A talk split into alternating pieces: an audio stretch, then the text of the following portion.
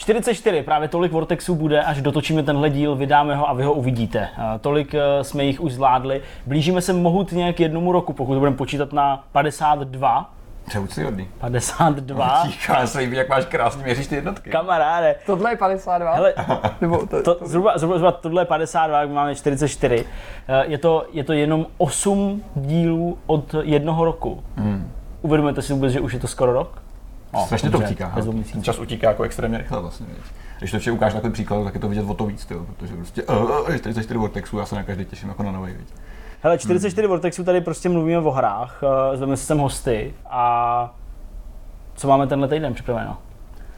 Vy jste hráli Spidermana. To je To jasný. už já vím. To už je venku je separátní video, ale ještě máme nějaký jako dodatečný komentář, který Jasně, si no. poslechnu já, protože já jsem video ještě neviděl, takže mi to řeknete všechno. Vidíte to Face přesně to face. extra, Já to všechno extra obsah neviděl, tak to speciálně pro Petra.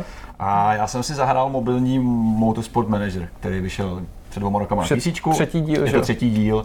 Je to série, která vlastně vznikla na telefonech, pak se dostala na kompy a teďka se zase vrací zpátky na telefony s určitýma vylepšeníma z té PC verze. Takže je to taky čerstvá věc, je to vlastně asi dva týdny starý, myslím, maximálně. A za krásných 100 korun na Apple Store je to, je to krásný kus obsahu.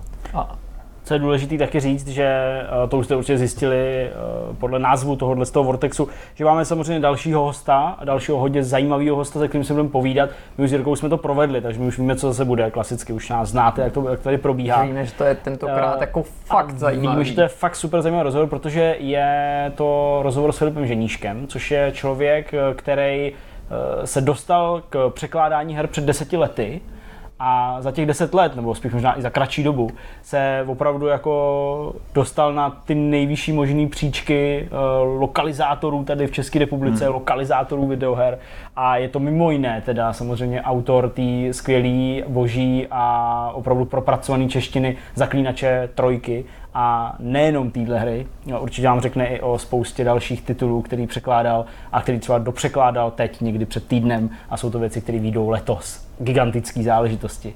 A většinu z těch věcí dokonce přeložil on sám, jako jen tak jako sám. A to je ještě o to úctyhodnější. Sám si poručil, sám si přeložil. Přesně tak. Takže o tom si budeme povídat. To si myslím, že je fakt jako super věc. Zároveň taky už víme, že, že je to poměrně dlouhý rozhovor, takže uh, už to nebudu dál tady jako natahovat, abychom nepřetejkali a pojďme na to první téma. A mě Petře zajímá, cože to teda vlastně hraješ. Hmm. Motorsport Manager 3, tak se jmenuje ta věc, který si propadl. Jirka, Mhm. jak ty si to sám odborně nazval, už má v ruce ten, uh, ježiš, teď Já už. Example case. Example case. Já už jsem tak zdeformovaný z té práce, že Takže- budu se snažit mluvit česky samozřejmě. Ex- Mohli, mohli, mohli byste si myslet, že je to iPad, ale chyba lávky, je je to example Je case. to jenom nějaká biblická prkně. Hele, eh, samozřejmě chápu, motorsport a manažer, ty slova už ve mně implikují celou řadu zajímavých věcí, tady vidím pár obrázků. O čem ta hra je a proč ti učarovala? Ten, ten, mně se líbí původ té věci, protože je to původně vlastně mobilní série, která vznikla v podstatě jako football manager, ale s autama. Uh, Služí se dodat, že ten obsah je nelicencovaný, takže výváři si můžou dělat, co chtějí. A vlastně tvým cílem je budovat si svůj vlastní závodní stáj a nějakou legacy kolem toho. Prostě takový ten, ten typický příběh, který si píšeš ty sám. Uh, Nejde tam vysloveně žádný narrativ, který by ti říkal, hele, uh, ty jsi nějaký závodník se jménem, který si musí vybudovat. Ne, ty jsi majitel stáje, který stojí na penězích, který si buduje svůj stáj, který si buduje vlastně nějakou svou přítomnost napříč všema klubama. Ta původní verze vyšla před eh, dvěma lety, 2016, tuším, na, na mobilech. Ne, to byla ta PC, a ještě předtím byla 2014 ta mobilní verze. Tady to už je třetí díl, mm. který vlastně si bere řadu věcí eh, z té Steamové verze, z té PC, která byla trošku větší, hezčí a v mnoha ohledech nabízela trošku hardkorevější obsah v tom smyslu, že si můžeš třeba i detailně ladit eh, ty monoposty, eh, prototypy nebo ty GT auta. Pořád jsou to jakoby F1, Teďka už tam mnohem víc těch věcí. Právě mm-hmm. to byla ta hlavní změna v tom ročníku, kdy vlastně ty F1 nebo ten monopostový vlastně ekvivalent reálných F1 mm-hmm. doplnili cestáky a závodní prototypy. To znamená nějaký vytrvalostní závodění, pak určitý taktický způsob závodění právě těch monopostech, kde využíváš KERS a podobné věci, které zase dávají pár mechanismů toho, jak vlastně ovládat ten samotný závod, protože ty ty neřídíš auto, ty vlastně dáváš jenom pokyny svým závodníkům a jezdcům, který nějakým způsobem uh, mají svoje staty, svoje prostě jakoby typické chování, který ty musíš vlastně pilovat. Takže ten souboj probíhá na dvou, na dvou vlnách. Je to ten samotný závod a pak je to ten management té stáje, který je v tomhle případě dost takový košatý, velký a vlastně pro typického hráče, který to otevře, bude možná až přehnaně komplexní v tom smyslu, že nabízí strašně moc věcí na začátku. Jo. Věcí ve smyslu toho, jak řídíš stáj, to znamená, jak nabíráš lidi, jak řešíš vlastně rozpočty, sponzory, jakým způsobem vlastně řešíš konflikty mezi těma samotnýma lidma, protože tvoje stáj má mechaniky, máš tam nějaký poradce, mm-hmm. sponzory a samozřejmě závodníky. A To znamená, tam funguje i nějaká rivalita v tom, Přesně v tom, tak. v tom A stane stáji. se často, když vyjednáváš s tím závodníkem, tak se stane taková věc, že on chce být prostě ten, ten, ten, ten top jedna závodník, který Mhm. musí mít vždycky přednost a když mu to nedáš, tak se třeba rozloučíte. Jo, takže současně s tím ty řešíš samozřejmě peníze, protože balancuješ neustále na nějakým třeba jakoby na pokraji krachu, to se mi stalo během mý první jakoby cesty v té kariéře, kde jsem si řekl, jo, tak já si tady postavím novou halu, abych měl rychlejší prostě vývoj eh, nových kapot a podobně. Jenže ihle pak mi jeden závodník odešel, protože teda nebyl úplně spokojený se svojí platovou, uh, platovým hodnocením. A jsem ho trošku podělal teda bohužel, takže já se to asi něco, čekat. za něco stála, musela postavit. Hele, hele, chceš prostě novou sedačku do haly, musíš si trošku ušetřit, peněz týká. A vlastně způsobem do toho vstupuje určitý influence systém, který je vlastně, byl vlastně uvedený v, v druhém díle a který ti dovoluje trošku ohybat ty pravidla. Jo. Typicky každý z těch podniků má svůj vlastní typický způsob hraní, F1, eh, nebo respektive formule, když to řeknu takhle. Tak jsou dost propletý těma specifickýma omezeníma toho, co může ta formule mít, jak nemůžeš tankovat, eh, kolik můžeš použít za pneumatika a podobně. Takže jako ve skutečnosti ty pravidla, nebo nějaký to. ekvivalent, to velmi jasně. dobře, jestli jo. je, musíš pit stopu zastávku Ano, nebo ne, ano, co můžeš nesmíš. vyvíjet, nějaké omezení tak, na ty motory. Tak. Ty GTčka, vlastně obecní cestáky, jsou, mají zase třeba jako výhodu v tom, že jsou to větší auta, takže když nabouráš, tak vydrží trošičku víc, takže nemusíš tak často opravovat. Jo, často se během toho závodu stane, že prostě dojde na nehodu, která je často ovlivněná nějakým setupem závodu, nějakou dispozicí toho závodníka, ale spousta těch věcí jsou jakoby náhodné události, které ty musíš nějak řešit a reagovat. Což je tam méně uh, příjemná část, když se prostě něco opravdu jako posere, tak nemáš moc možností, Jasně. jak s tím už pak dál hejbat. A už je to takový jako, mm, to jsem úplně nečekal, to se nemuselo stát. Takže tady ten souboj je dobrý. Uh, typicky vlastně ta, ta nejnovější a největší mechanika nová jsou právě ty prototypy, které ti dovolují zase najmout až 6 závodníků, to znamená, že do toho letíš, tak je to typicky mnohem náročnější na management peněz, jo, protože máš 6 lidí, který musíš platit a samozřejmě závod je mnohem díl. Můžeš, když vlastně v real time, když hraješ bez nějakého zrychlení, tak to je třeba hodinu, 45 minut, tak nic. A to už musíš opravdu dát pozor a člověk, který chce, tak si vysloveně užije ten čas, kdy opravdu každého toho člověka mikromanageš a řešíš, hele, zajď do pitu teďka, vyměň pneumatiky takový, natankuj tolik a jde dál. A může to být opravdu náročný v tomhle smyslu, když chceš. Když nechceš, tak nemusí, protože si zrychlíš čas. A, a víceméně oni ti i ty sami závodníci občas dávají doporučení a řeknou si, hele, já mám nějak málo paliva, mohl bys mi prostě dovolit zajít do pitu a podobně. Jo, že tě sami ohlásí. V tomhle tom je ta mobilní verze trošičku upřesněná, protože ta Steamová upřímně byla dost hardkorová v mnoha ohledech pro většinu hráčů, který znám. Mm. I pro mě bylo to vlastně do tím, že vlastně otravný. Ne hardcore, prostě otravný tím, jak tě to neustále vlastně buď to poučovalo, nebo naopak ti to nedávalo najevo, že teďka je nějaký problém, teďka ho musíš řešit. Celá řada věcí vlastně prošla uh, takovým zlehčením a myslím si jako zeštíhlením v tom, v tom jakoby pozitivním slova smyslu. Jo. Typicky třeba při kvalifikaci, teďka ty už neřešíš setup toho auta, nějaký jakoby nastavení tlumičů detailně a podobně. Nicméně takový typický mobilní systém kartiček. To znamená, že ty máš nějaký kon- konstruktérský potenciál, řekněme třeba 10 nějakých jednotek, který ty můžeš naplnit použitím nějakých kartiček. Jo, typicky. Tahle ta kartička ti dá bonus k k brždění, ale je tam nějaký, nějaký riziko toho, že se to prostě nepovede. Že prostě přesáhneš ten limit a naopak ten potenciál tvýho jezdce zase padá prostě o to níž a, a, je, to, a je to prostě špatný. Jo, takže ten závod samotný je vlastně docela, docela dobrý, ale ty největší souboje probíhají mimo ten samotný závod.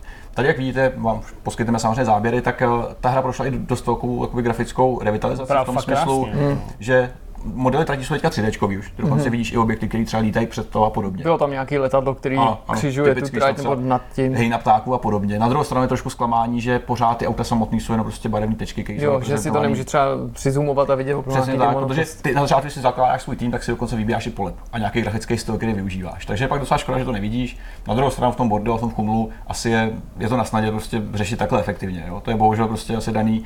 Nicméně je to otázka nějaký, eh, nějaký další evoluce. Teď vybil tablet, takže už si dohrál Jirko. Celkem to žere baterky, ale možná to to, nebylo 5% a- úplně jako špatný pro ilustraci, pro mě, že jsme do toho My- takhle my- vstoupili, protože těch 5% to vy, vyzobalo Dost nebo vycucalo dost hodně rychle, Ale takže i z toho jsme se něco dověděli. hry jsou prostě problém na telefonech. No. A tady je fakt, že to žere extrémně hodně. Je to jedna z těch nových her, která vypadá fakt pěkně. My jsme se tady před natáčením bavili o novém asfaltu, o kterém se ještě budeme bavit určitě minimálně příště. A taky vypadá skvěle. To je prostě nová vlna her, který už využívají nový hardware a vypadají fakt, fakt fajnově. A třeba v případě Motorsport Manageru mě na tom víc baví ta část toho manažování týmu samotného. Jo, ten závod bych upřímně klidně přeskočil, kdybych mohl, kdybych vůbec neměl s tím starosti, že bych dostal třeba výsledek nějaký plachty, hele, ten zajel tolik, tolik, tolik, tolik. Jenom na základě toho, co A by si nastavil nějakou týmovou strategii. Tak, přesně tak, protože vlastně tam je nejvtipnější práce s tím samotným budgetem, kdy začínáš třeba s pěti milionama, vybíráš si nějaký své pozadí manažerský, jo? typicky začínáš jako člověk, který dělal ve financích, takže máš bonusy k prachu, ušetříš peníze tady. Uh, když začínáš jako člověk, který byl předtím mechanik, tak máš třeba od začátku lepší mechaniky, kteří jsou lepší a něco jako pomáhají. bývalý pilot nebo takový. Přesně tak, to jsou taky typický jako Jasně, to je- archetypy, že odkaď pocházíš a, a vlastně to je docela pěkně vysvětlený jednoduše, uh, žádný licencovaný obsah není použitý, takže si můžu dělat srandu. Uh, myslím si, že v jedný z těch předchozích her byl takový herní ekvivalent Bernieho Ecclestona, byl to mm-hmm. nějaký, myslím, že Ernie Hecklecock mu říkali. Trošičku udělali srandu, protože on samozřejmě takový jako pán s hrncem na hlavě, že jo. A Musím říct, že to funguje fakt jako příjemně, protože oni hodně zjednodušují to ujíčko hlavně. Jo? Když hmm. prostě přijdeš, tak oni teďka už to se děje, že ty jednotlivé feature odemykají postupně. Uh, takže už nejsi zavalen, tak Já, já mám jako kouka, já se omlouvám, já. jako je dobrý. Jo. Takže vlastně tím, že ten, ten, ten samotný obsah dost dobře nastavují a ukazují tě postupně, tak nejsi tak rychle zahlcený. Jo, na druhou stranu pořád je to simulátor v tom pravém slova smyslu, takže je to samá tabulka, samý číslo, samý porovnávání a už jenom z principu věci to nemůže hrát prostě casual člověk. Přestože ta hra udělala dost jakoby velký krok směrem ke casual publiku, hmm. pořád je prostě na pozadí toho všeho zpráva peněz, zpráva lidí a určitá jako nevypočítatelnost a synergie, která to musí celý spojit. Eh, Určitě musí padnout otázka i vzhledem k tomu, čím se ty živíš a jak eh, pohlížíš na ty hry. Jaký je model platební? Je to jako prémiová hra? Nebo... Hele, je to, je to prémiovka, která má vlastně jako nějaké mikrotransakce. Aha. Nicméně ty jsou tady jenom jako velmi pomocný. Jo. Já jsem to koupil na Storu za, za 100 korun, jsou to myslím, že 3 eura nějaký nebo 4 mm. eura, což je velmi férová cena na to, co ta hra nabízí. Jo. Přestože ten obsah může být vlastně po nějaký době docela repetitivní, tím, že ty vlastně zažíváš ten největší boj v nějaký první sezóně, kdy se ty věci učíš a objevuješ mm. a, a tak nějak takový jako největší boj o přežití. Jo. V tom smyslu, že ty prostě nevíš ještě, jak věci fungují, děláš prostě špatný rozhodnutí, najmeš špatný mechaniky, který ti zeserou, který pak nefunguje. To se stává nám všem běžně, když máš prostě vlastně jedničkou. Já jsem byl nedávno v Všichni- to servisu, kamaráde. Ty v servisu, asi, takže tam čtyři obrali, tam, tam, víš, jak to funguje, tam se taky pán. Nejdražší tlumiče na světě. Děkuji, děkuji, že jsi to připomněl. jedničky, Ano, přesně. děkuji. Takže vlastně eh, v tomhle tom ohledu pak ty kariéry bývají víceméně, nebo ty sezóny bývají víceméně stejný a stejný. Jo. Nicméně, tím, jak přestupuješ z jedné sezóny do druhé, tak samozřejmě máš lepší kapitál, lepší výchozí pozici a možná si užiješ trošičku víc ty závody samotný, protože jsi prostě líp připravený, uh, už máš malíku to, jakým způsobem reagovat s těma, s těma, s těma samotnýma závodníkama a celkové to budování uh, toho podvědomí trvá vlastně mnohem díl. Hmm. V tomhle tom ohledu udělali fakt dobrý kus. Co se týká vlastně monetizace, tak uh, ty samotné balíčky ti dovolují koupit si typicky jenom nějakou, nějaký peníze navíc, jo, který ti usnadní trošičku práci. Na druhou stranu já nemám pocit v tom, že by třeba oproti té PC verzi původní, která byla mnohem víc hardcore v tady tom, bylo tak těžký ty prachy prostě úplně jako prodělat. Jo? Že už, už, to, už, ta hra už trošičku je opatrnější v tom smyslu, že už, už není tak snadný to všechno naházet. Jasně, můžeš vzít hele, všech 6 milionů euro, který máš, naházet ty do researche a jako za závod pak nemít nic, protože sponzoři samozřejmě nic nedají, když nevyhraješ. Jo, ale uh, už je to všechno mnohem líp vysvětlený, uh, už ti dávají vlastně trošičku líp najevo to, že když uděláš tohle, tak eh, má to takovýhle následek. Mm-hmm. Uh, vlastně neustále, že ty máš nějaký měsíční budget, který se třeba zvětšuje a zmenšuje, takže ti občas přijde sponzor, který si řekne, hele, uh, za to, že si dáš nálepku na auto, ti pokryju, já nevím, třeba dva závody, co se týká náklady, půlku. Ale to je taky dobrý, že prostě balancuješ neustále na tom vyvažování toho, kolik stojíš a kolik máš peněz. A druhá část toho všeho je samozřejmě pak výzkum toho samotného auta, protože ty investuješ peníze nejen do těch jezdců, který mají teďka mnohem větší, jako širší eh, nějaký výběr svých atributů. Jo, dřív to byla třeba rychlost předjíždění, brždění uh, nebo reakce, teďka už je třeba 7 nebo 8 a už reálně si prostě hmm. vybíráš mnohem líp, s kým budeš závodit a s kým ne. A i ty pak dál trénuješ. Jo. Pak se po času odemkneš ten, eh, ten program vlastně mladých závodníků, který ti dovoluje vzít úplně jako nepopsaný talenty a pracovat s ním od začátku a investovat zní nějaké dobře. peníze a ještě další jako trénink. Takže je to vlastně překvapivě komplexní věc za, za velmi dobrý peníze. Jo? Prostě ve světě, kdy jsme jako my zvyklí dávat za velký píšičko a konzolové hry 1000 korun plus, mm-hmm. tak tady to vlastně nabízí velmi, velmi jako podobný obsah. No už jenom to, že se jeden z těch starších dílů dost dočkal té No plnohodnotné jasně. velký PC verze, naznačoval, že ten potenciál v té malý byl obrovský. Já jsem A- tu jedničku ano. hodně hrál, taky jsem to tam jakoby tehdy cítil. A všechno to vlastně prošlo jenom takovou postupnou evolucí, která je vidět, že, že prostě oni dělají to, co umějí, nedělají zbytečně riskantní kroky v tom smyslu, že by teďka udělali úplně novou hru na novém engineu, ale prostě bereš to, co máš a hezky to jako posouváš každý rok nebo každý dva roky uh, vejš a vejš. A upřímně mě to fakt baví, jo, upřímně mě to fakt baví. Bohužel je to samozřejmě content, kde si musíš hledat ty sám nějaký svoje cíle. Jo. Nikdo ti neřekne, hele, teďka prostě tady máš tolik peněz a buď první na konci sezóny, jasně to chceš, to chtějí sponzoři, mm-hmm. ale víceméně o tom, že ty si sám buduješ to, to, co si chceš vybudovat. To znamená prvotřídní stáj, která vyhrává třeba ve všech možných disciplínách, která vyhrává x sezon po sobě a která má ty nejlepší mechanika závodníky. To znamená, že ta tvoje stáj funguje právě tak, že soutěžíš napříč těma disciplínama, Můžeš. že dokonce máš i rozjetých víc jako šampionátů Můžeš, současně? Přesně tak. Ty začínáš v jednom, což je samozřejmě jako cenově nejpřijatelnější, protože prostě těch peněz není úplně eh, na zbyt. Na druhou stranu po čase se můžeš dostat do toho stavu, že, že manažuješ víc součástí jakoby, těch, těch šampionátů kolem. A dá se i říct, že třeba jeden ten typ těch závodů je obtížnější než jiný právě v závislosti mm-hmm. na tom, co všechno musíš dělat, jako že by si Jo. jeden označil, že to je jako easy mod a jiný je třeba fakt hardcore. Ale já si, myslím si, že jo, myslím si, že jo, protože třeba uh, ty, ty GT závody nevyžadují tolik inputu z tvojí strany. Nemusíš se o ten závod tak detailně starat a manažovat jako třeba ty F1, uh, kde musíš vlastně v těch extrémních případech neustále balancovat a vyvažovat to, kolik paliva pálíš a kolik ne. Jo. A tak to funguje právě trošičku s nás, uh, než u F1 a pak nedej bože u právě vytrvalostních závodů, kde už opravdu musíš vymýšlet tu taktiku sám, protože všechno to stojí na tom, že ty třeba budeš prvních, já nevím, 10 kol pojedeš prostě s menší spotřebou pneumatik, jo, což je taky jeden z těch příkazů, který máš, prostě šetři kola, šetři kola, šetři kola, uh, nehledni tolik na plyn, aby si ušetřil plyn, nebo teda palivo. Aby si já, to tak mohl přijeli- já tam LPGčko narvaný vzal. Přesně. Prečko posílá účet, že tři plyn. Tady si to třeba prostě vrátí, jo. To je jakoby věc, kterou můžeš přímo ovlivnit, která víš, že když udělám tohle, tak to má takový efekt, to víš. Na druhou stranu pořád toho vstupují ty, ty náhodné vlivy, které se prostě ukazují, nehody, bouračky, volej třeba na platí, který ty neovlivníš, to se prostě stane, je to tak. A pak je nějaká, nějaký check číselný, který tvůj prostě řidič má a, a, a ví, že to třeba zvládne, nebo třeba ne. Jsou tam třeba zranění nebo smrtelné nehody, že se ti může ten uh, tvůj závodník úplně diskvalifikovat třeba z celé sezóny tím, že prostě... Že by zrakovilo. Tím, že zemře. No, nechtěl jsem říct, že by se jenom zranil, to se děje pořád, jako, já nechci Pár říct, že to dneska bylo... umřel, co si budeme povídat, ale hele, to nejde, to nejde. Nicméně třeba stáje krachujou a stane se ti, že v rámci jedné jedné vlastně sezóny uvidíš, jak ten tým zmizí a nahradí mm-hmm, třeba jiný. to je dobrý. Jo. To se děje takovou jako formou vlastně nějakých novinek, který ti chodí jako zprávy bokem do mailu, jako a tenhle ten tým zkrachoval, haha, teďka máme větší šanci uspět, protože byl před náma, takže to posuneníš. Mm-hmm. To je docela dobrý. A jsou to taky jedna z těch jakoby jevů, které se prostě stanou a nikdo je nějak extra neovlivní. OK, cool. Já myslím, že asi padlo všechno, bylo to vyčerpávající.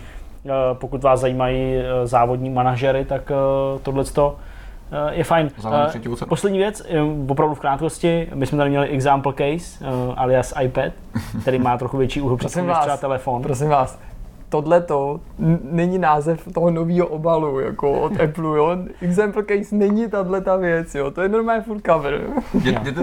Ne, ale chtěl, chtěl jsem se zeptat, jestli, když jsme to máme tady na, na, na example caseu, jestli i to, to třeba na telefonu jde hrát. Je nový slovo, ty vole. No já to hraju hlavně na telefonu. Jo, jo a je to překvapivé. Protože ta nabídka, nebo to je jakoby, jo, je prostě- Tady, hele, tady upřímně na tom iPadu vynikne víc ta grafika. No, Opravdu ten jasně. model je krásný, vidíš, užiješ si to a jako dá se to v pohodě vzít, tahle věc a portovat se třeba na konzoli jako malý dig- digitální titul. Ukázal bych to představit. No Ale to na se mobilu- možná i stane, viď? Což se dost možná stane, protože už se to stalo jenom na PC, No, jasně. ale proč ne? Na tom mobilu to víceméně jde hrát ale velmi dobře. Jo. Já to třeba hraju na tom SEčku, který je dost malý. a Takový přesto malý to, example case. Přesto to, to je jenom case, jo, to už není example. A přesto to jde hrát velmi dobře. Jo. Takže kdokoliv má vlastně větší telefon, tak to může využít. Podporuje to i tu augmentovanou realitu. Vlastně má to i ten nejnovější AR kit, tu, ten update, vlastně, který vydával iOS celkem nedávno. Aha, a v jakém smyslu? Uh, ty si můžeš vlastně tu trať vzít a položit si kam chceš. jo, to Jo, může být fajn. Ale nefunguje to moc dobře, je to takový dost jako neohrabaný, není takže fajn. to poskakuje v rámci toho prostředí a tak, ještě to chce trošku ladění.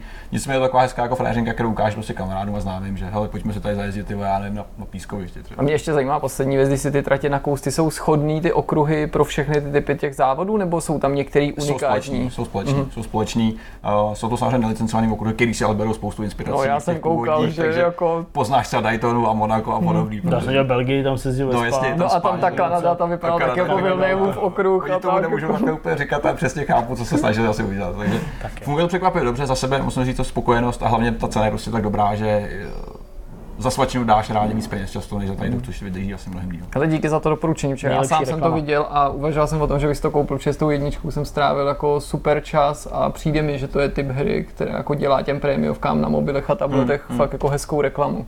My jsme dozávodili a teďka je čas na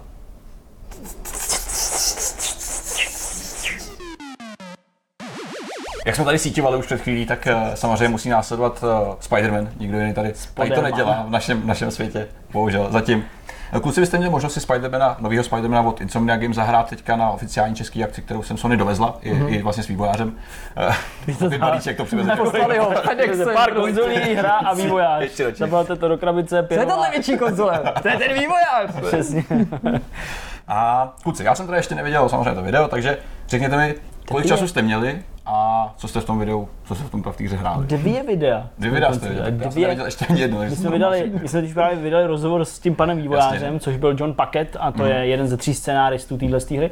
A zároveň jsme teda vydali uh, i vzhledem k tomu, že Jirka má dovolenou, ačkoliv je čtvrtek a je tady a večer a sedí tady už půl dne, tak uh, jako v rámci nějaký optimalizace, tak to vlastně byly moje dojmy. Mm-hmm. Bez ohledu na to, že to Jirka vedle mě hrál taky, takže jsme si právě tak nějak rozhodli, že se o tom tady rozpovídáme, aby diváci, kteří třeba očekávali i Jirku v pohled, tak aby mohl jako tady přijít. Mm-hmm. Čili i já budu takový. no, děkuji. Ještě pak už Děkujeme, děkujeme Jirko, za, za další mým. Já, já potřebuji vždycky se nad tím zamyslet, pak to vyhodnotit jako špatný nápad a pak to neudělat. V pořádku, už to se už se stalo. Díle. Nevadí. Eh, Každopádně já, i já budu v té pozici spíš, nebo v pozici spíš toho, kdo se bude tak jako ptát a nadhazovat nějaké věci, které mě napadly, mm. když jsem dneska ty, ty dojmy dělal. Ale řekl jsi to krásně, byla to jako dvouhodinová akce, to takhle, ona byla mnohem díl, eh, nebo trvala mnohem díl, včetně nějaký prezentace, eh, nějakého pouštění a tak dále, ale eh, měli jsme možnost hrát dvě hodiny mm-hmm. a od začátku, což bylo trochu něco jiného, než si hrál na E3. No jasně, to bylo zajímavé. Od začátku hry samotný. Jo, jo, Úplně jo, úplně, startu. což nebejvá Stejně často. jako ten hra- Detroit, ta oni hra to vlastně udělali že Detroitem. jo? Jo, ona byla gold Ano. jenom pár dní předtím, než jsme se k tomu dostali. A tohle byla fakt zajímavá možnost zahrát si to od začátku, protože většinou, i když takovýhle prezentace se dělají, tak jenom málo kdy dostaneš možnost dát new game. Mhm. Protože se vždycky vybírá nějaký proto vhodný úsek. Na E3 třeba měli hned dva různý Mhm. a ani jeden nebyl na začátku hry. Nevím, v jaký, v jaký fázi byl, ale jedno byl prostě nějaký souboj s bossem speciálně vybraný, druhý bylo zase nějaký jako eh, spíš ten jako sandboxová hratelnost se na tom prezentovala. A tohle vlastně pro mě bylo teda jakoby už třetí nějaký vzorek té hratelnosti, který jsem měl možnost vidět. A vlastně ani nemám pocit, že jsem byl nějak překvapený, nebo že by se můj názor na Spidermana lišil výrazně od těch dojmů, který jsem načerpal na, na té E3. Spíš mě to utvrdilo v tom, v tom přesvědčení, který jsem měl. To ale ovšem neznamená, že bych v tuhle chvíli si byl jistý, jak tu hru budem hodnotit, nebo jestli bude dobrá nebo špatná. Možná jako první bych řekl, že je to určitě nejkrásnější hra se superhrdinou, jaká jako kdy vyšla. A teďka mluvím o té technický, technickém zpracování nebo nějaký estetický rovině, protože to ještě může být jako někdo může považovat nějakou silně stylizovanou hru za, za hezčí. Ale co se týče technického zpracování jako takového, tak to je opravdu jako brilantní a já myslím, že nikdo od Insomniaku ani nic horšího nečekal. Oni jsou jedni z těch first party týmů, který používají vlastní engine, jeden z těch mnoha zase, který ty first party týmy mají k dispozici a dělají s tím jako neuvěřitelný divy. A třeba na E3 jsem zmiňoval v povídání s Honzou jeden z těch detailů, že když chodíš po těch mrakodrapech, který dřív byly prostě, nejdřív to byla nějaká hnusná rozmazaná textura plocha. a pak to byly prostě nějaký jako jenom zrcadlící se plochy, tak teď skutečně vidíš do těch jako pokojů. Fakt. A ten pokoj je, v něm není postava, tam nechodí jako Jasně. a je velice jako jednoduše zpracovaný, vzadu je nalepená nějaká textura, stojí tam nějaký stolek nebo něco, ale tyhle ty drobnosti Hmm. dodávají na té uvěřitelnosti v momentě, kdy třeba nevím, několik minut se prostě lítáš tím městem a ten pohyb je mimochodem jednou z velkých devis té To hry. zajímá. no. Ten je opravdu brilantní. A teď se přilepíš na ten mrakodrap, tak jako je to v tom filmu, jo, prostě no, v nějakém z těch filmů. Teď se, a tohle to je ta, ten, ta třešinka, jako se Mhm, přilepíš a teď do toho pokoje vidíš. A to hrozně moc udělá na ten chvíli, kdy se zastavíš. no. A nezastavíš se ale zas na tak dlouho, abys to zbytečně zkoumal, protože už se rozeběhneš a třeba nebo šplháš nahoru, takže nestačíš jako hledat nějaký, nějaký jako věci, co by se ti nelíbily. A podobný, podobný dobrý moment jsem měl z toho, že tyhle ty hry, speciálně ty Spider-Manovy, nebo obecně hry se superhrdinama, který třeba lítají nebo mají nějakou takovouhle schopnost, která jim dává možnost se rychle pohybovat, ale může to být i třeba Infamous, dejme tomu, který je víc uzemněný, ale nějakým ty způsobem je to rychlá hra No jasně to. tak eh, často to jsme schopni vnímat, nebo to víc vnímáme z té ptačí perspektivy, a když se sneseme na tu zem, tak to tam nevypadá tak dobře. Hmm. Najednou to není jako takový to úplný GTAčko. A tady jsem byl při- překvapený, opravdu hodně milé, že když jsem jako se někam zhoupnul a objevil se třeba na nějakém plácku, kde lidi hráli basketbal, takže tam byly jako pro ně nastaveny nějaký animace, které se po nějaký době sice opakovaly, ale nevypadalo to vůbec tak, Hmm. jako jsem byl z těch starších Spider-Manovských her zvyklý, že opravdu něco se tam ty postavy říkali, někdo něco fotil, tam si nějaký dva jako rozehrávali, Hmm. někdo dal koš a ta iluze pro mě docela fungovala. Ale já zase musím teda říct, eh, na tohle konto, Povídej. právě tohle se, jako, se chytnou, protože to jsem zmiňoval i v tom videu. Mm-hmm. Mně to zase naopak nepřišlo vůbec dobrý. Aha. Jako, že v momentě, kdy jsem se dostal na tu zem, mm. jako, že tam jsou nějaký potyčky mm. nebo něco, tak mi to přišlo hrozně uniformní, hrozně takový jako strojený. Já vlastně neočekávám, No on je že ten by- Manhattan ale opravdu strašně velký, Přesně, jo, takže... jako, hele, jako tohle já chápu, Manhattan je obrovský, ta mapa je fakt gigant, je to fakt celý Manhattan, Mhm. mm. jo, je to prostě neskutečná jako porce míst, které jsou i, řekl bych, dost jako věrně zpracovaný Mhm. mm. ve smyslu toho, jak tam jsou ty baráky a samozřejmě ty nejznámější mrakodrapy jsou, Přesně, tam, tam ještě. Avengers, Je tam věž Avengers, takže to je Jako správný New York, a tak dál. Takže jako tohle já všechno jako chápu a já, já, já o toho neočekávám, že, jako, že to bude jako Watch Dogs, Hmm. že prostě každá postava, která tam bude chodit po, tý, uh, po těch chodnících, takže bude mít svůj příběh. Ne, jasně, a tenhle level to není a to já bych ani nechtěl, abych se to ani tak znělo, Ne, ne, ale mně opravdu přišlo to takový jako jako až moc nedetailní. Mhm. Mm. že prostě jsem tam jako skočil a teď jako v mých očích při té vzpomínce, a pak jsem koukal ještě nějaký ty videa, opravdu ty postavy jsou takový jako, jako divný, takový prostě krabicoidní. Mhm. Mm. To byla první věc. Druhá věc, že ty tam s nimi můžeš jakoby udělat nějakou drobnou interakci, jestli nějak plácnete, nebo prostě Mhm. mm. No, jo, jasně, nějaký jasně. takovýhle jako věci, což oni Místo útoku, protože ty na ně, ty civilisty vlastně Přesně. nemůžeš zaútočit, takže kdyby se tak. chtěl jako bouchnout, tak místo toho se tak spustí tohleto. placáka nebo něco. Okay. Ale jako pořád jsem tam viděl na můj vkus až moc takových těch jako postav, který stojí skoro vedle sebe a dělají úplně tu stejnou animaci. Mm. Víš, takovýhle, tyhle ty věci. Já, já rozumím, jak to myslíš, a teď zase nechci otočit a říkat, máš pravdu, tak to přesně Ne. je. E, vlastně to, co popisuješ, není v rozporu k tomu, co říkám já, jenom já vlastně to zmiňuji z toho důvodu, že třeba Batman, když se vymotal prostě z toho Arkhamu a stal se skutečným open worldem, a to ještě nebyl takhle masivním open worldem, tak tenhle pocit toho žijícího města on nebyl schopen doručit. pravda. Už třeba proto, že já nevím, Arkham City, Arkham Origins, to vývojáři obešli tím, že řekli, hele, tady se děje něco jako nějaký mimořádný stav, jo, tady jste v nějaký mimořádné oblasti, tady panuje nějaká, Přesně, nějaká speciální jo, situace, nějaký- proto tady, já nevím, nejezdí auta, proto tady nejsou vlastně normální lidi, místo normálních lidí tady je občas nějaký policajt, nebo úplně náhodně někdo u nějakého, když to byl nějaký jako side quest nebo něco. A Tohle je funkční iluze toho, že to je skutečná metropole, která neprochází nějakým výjimečným stavem. A taky Jo, jsem to chválil kvůli tomu, že dneska už já sám si to skoro nepamatuju, jako to, co chci říct, ale já jsem byl jako, jako obrovským fanouškem Spidermana, nejen jako takovýho, tu postavu kterou jako hodně znal a to tím myslím, že jsem byl jeho fanouškem třeba dávno předtím, než tady, než třeba šla ta trilogie Sama Raimiho. Jo, opravdu v devadesátkách i v první polovině devadesátek, když vycházely ne jako teďka Crew a tyhle ty věci, když vychází ty bychle a ty antologie, ale když jsem kupoval Ty první, ty jednotlivý no. sešity, který tady vydával, myslím, jedno slovenský nakladatelství, tehdy ještě, mm, to byl možná rok 92 nebo 93 maximálně, eh, kde to určitě dohledat na takový ty komiksové databázy. A já to prostě mám strašně rád a ty hry jsem taky jako fakt hodně hrál, takže když mluvím o tom, že mi ta iluze přijde tentokrát fakt zdařila, tak hodně to srovnávám s tím, Jasně. jak vypadaly ty hry od toho Activisionu, Mhm. což je pochopitelně pár let dozadu a já očekávám nějakou, nějakou míru pokroku. Přesto tam ta iluze tohohle toho sesednutí nebo slítnutí do té ulice na tu úroveň té země prostě opravdu jako nefungovala. Mhm, A skoro jsem měl radši ty, ten tu, třeba konkrétně první díl, anebo který nějaký, který to podobně využíval, kdy třeba řekli, hele, nemůžeš na zem, protože tam je to všude toxický, jo, Jo, a že si jako ještě pomáhali, že ta technická bariéra pro ně byla tak velká, že snažili se najít nějaký důvod v té hře, proč tě na tu ulici Hmm. nepustí, protože když tě na ní pak pustili a když to zvlášť získalo ten, ten sandboxovou hratelnost, tak to ne vždycky fungovalo. Ale když o tom mluvím, a to by mě samozřejmě Zdeňkův názor taky zajímal, jakkoliv částečně už ho znám, protože jsme si o tom povídali. Já jsem byl překvapený a to musím říct, že jako trochu zklamaný tím, jak málo se z hlediska hratelnosti ta hra posunula nebo změnila právě od té vize, kterou nastavili jed, různý výváři, kteří pracovali na té sérii Chápu. pro, pod Activisionem a že to v tom pořád jakoby ten rukopis strašně moc jako vidím. A nemyslím si, že to je nutně kvůli tomu, že to je Spider-Man, jo? protože třeba já nevím, Batman od Rocksteady nám taky ukázal úplně jinýho Batmana, než do té doby existoval.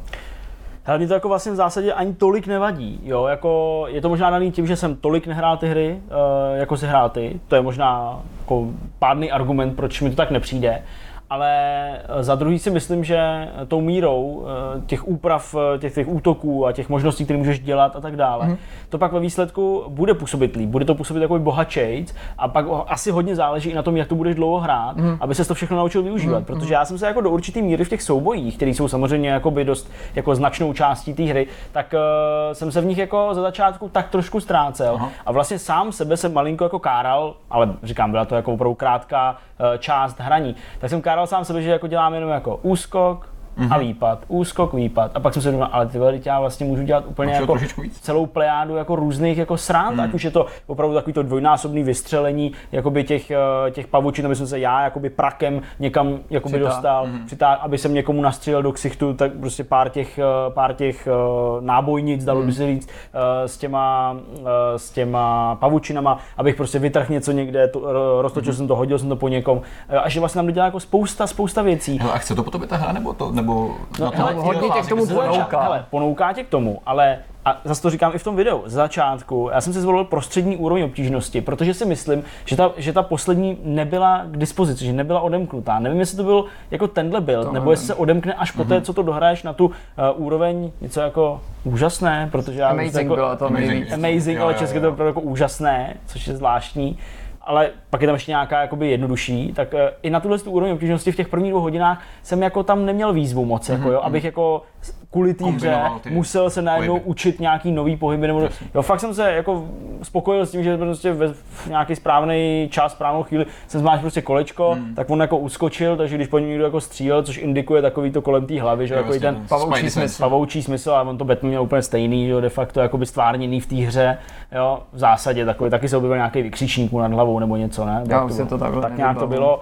tak uh, jakoby v ten moment prostě stačí zmáčknout kolečko, on udělá nějaký pohyb, takže mm. se vyhne té střelbě. Občas a ten... se ten čas i zpomalí, když je to něco, že na tebe letí raketa Jasně, nebo něco přesně, fakt jako extrémního. Takže to bylo úplně v pohodě a pak vlastně stačilo nějaký výpad nebo občas jako skočit nebo popoběhnout. Jo, jo. Jo. Ale i vzhledem k tomu, že ačkoliv je to jako akční RPGčko, open worldový a podobně, tak jak asi si to všichni představují, tak jako jsou tam ty RPG věci, odemykáš tam ty své schopnosti mm-hmm. postupně, jo, získáváš nějaký vylepšení toho tvýho uh, obleku. Jo, ty kostýmy to mě bavilo, že a těch, každý a těch kostým ti dá jako... Ty si vyměňuješ si vysloveně jako vizuálně i styl kostým. Jo, jo, no, nejenom vizuálně Protože právě. každý kostým sebou nese nějaký bonus, tak. ale když se ti líbí ten bonus a ne ten kostým, tak ten bonus pak můžeš vzít a aplikovat ho Super. na jiný kostým a přitom jako těch kostýmů je tam opravdu hodně vidět, že jich odemkneš to všechno je velká. vždycky bavilo, ten samotný jako no, typ no, no jasně, všechno, přesně, prostě, no, přesně, líp bych to neřekl, protože to byla jedna z věcí, která mě, taky jsem to miloval, prostě přesně všechny ty jako modifikace, Bagman a tamhle no, to. A tady si spoustu těch kostýmů, těch hodně noárových Spider-Man tam byl vidět třeba jo. i v té naší ukázce, už budeš moc vyzkoušet, což bude určitě neskutečná pecka, zvlášť když ty speciální schopnosti,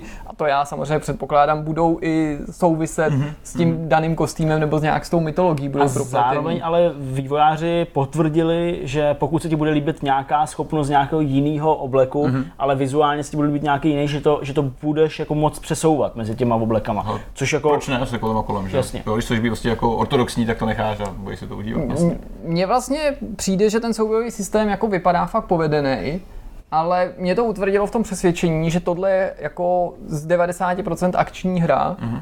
pro lidi, kteří mají rádi ty souboje, jakože prostě rádi v těch hrách bojujou a mají rádi obecně sandboxovou hratelnost a tím se to podle mě jako bude hodně odlišovat od Batmana. Mm-hmm. Já vlastně už tehdy na té E3 jsem říkal něco jako, že bude zklamaný ten, kdo od toho bude čekat novýho Batman Arkham něco. No, jasně, Ale to ze dvou důvodů. Jednak, protože tohle se nehraje stejně jako Batman Arkham. Jasně, ten soubojový systém vám může připadat něčem podobný, i když jako to vám pak připadá podobný, že jo, každý soubojový systém. Ale Spíš kvůli tomu, že to byla mnohem jako komplexnější hra. A to nutně nemusí znamenat lepší hra, i když v tomhle případě to komplexní skutečně bylo i povedený, ale byla jako plastičnější, mnohem vrstevnatější, nechala tě dělat mnohem Aha. víc věcí a souboje bylo jenom jako část z toho. Byla tam spousta té detektivní práce, ku příkladu, protože Batman je prostě největší detektiv všech dob.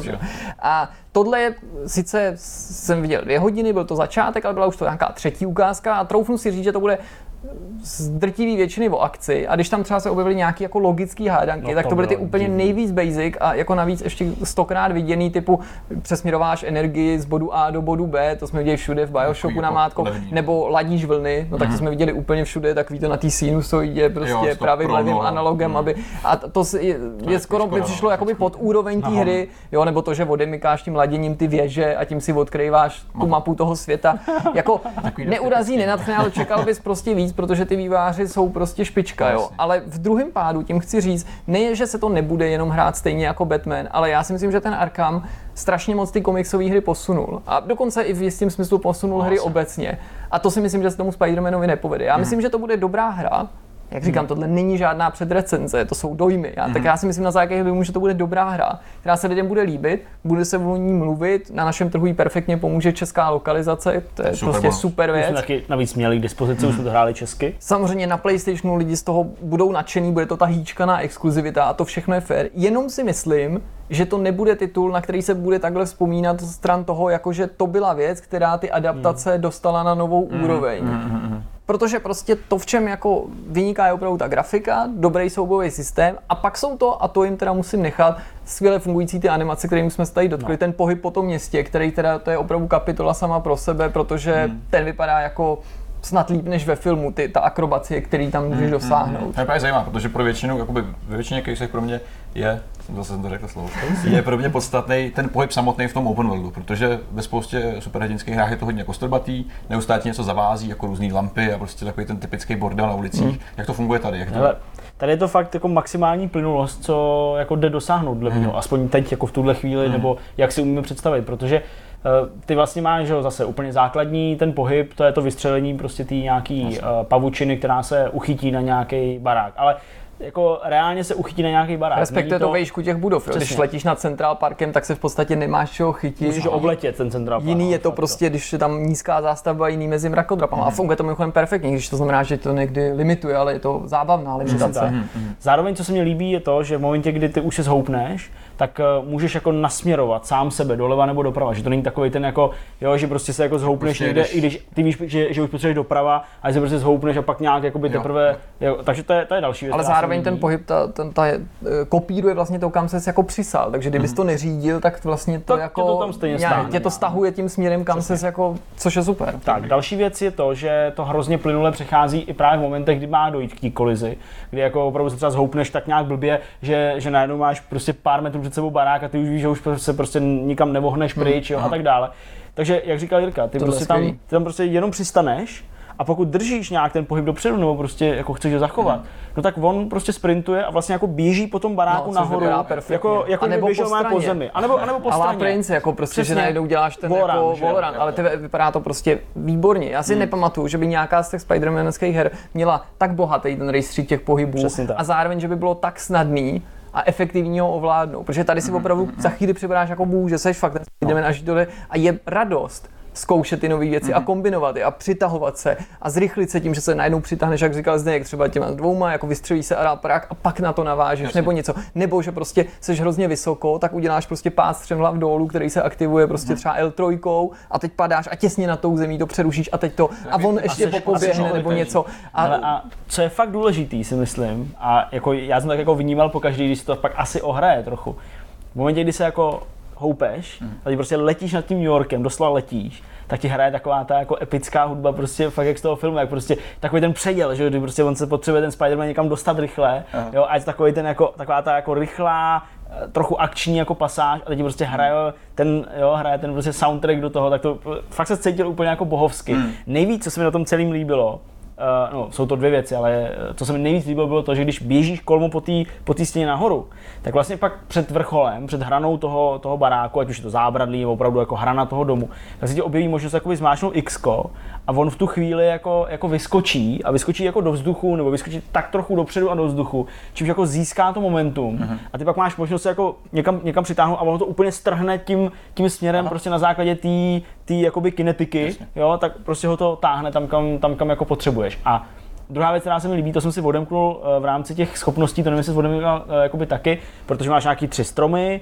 a u jednoho z nich máš možnost, asi už hned v té druhé úrovni, takže na nějaký jako na levelu 2, 3, si otevřít uh, to, že když se houpeš, tak v těch momentech, kdy se jako odpoutáš od té od tý pavučiny a vlastně jako letíš mm-hmm. a teprve čekáš, kam umístíš další, tak můžeš dělat jako akrobaci. Aha. Takže můžeš dělat různý salta dopředu, dozadu, bokem, různě to kombinovat, jo. Takže Že musí to, vypadat jako hrozně pěkně. teďka on u toho ještě dělá občas, občas, ne vždycky, a to je super, že to je opravdu nadávku, jsem slyšel třeba dvakrát, takový to jako jeho, takový to wow, jo, prostě takový to jako, jako, jako zavísknutí. Nebo když eh, se zhoupneš fakt těsně nad zemí, tak úplně zahučí ten, ten, ten jakoby Aha. vzduch, jo, zároveň jako slyšíš zvuk té ulice, takže troubení a takový ty lidi, jak tam chodí a tak dále. A sem tam někdo právě taky, jo, wow, it's Spider-Man, wow, jo, prostě a, jo, a, má, a máš fakt pocit, že jsi ve městě, který ti jakoby patří, jo, mají tě rádi, a je to, je to hrozně dobrý pocit, je to fakt skvělý. Eh, Já bych vlastně navázal taky ještě věcma, které se mě líbily nebo které mě zaujaly, ačkoliv to třeba může působit jako maličkosti. Jednak je to to,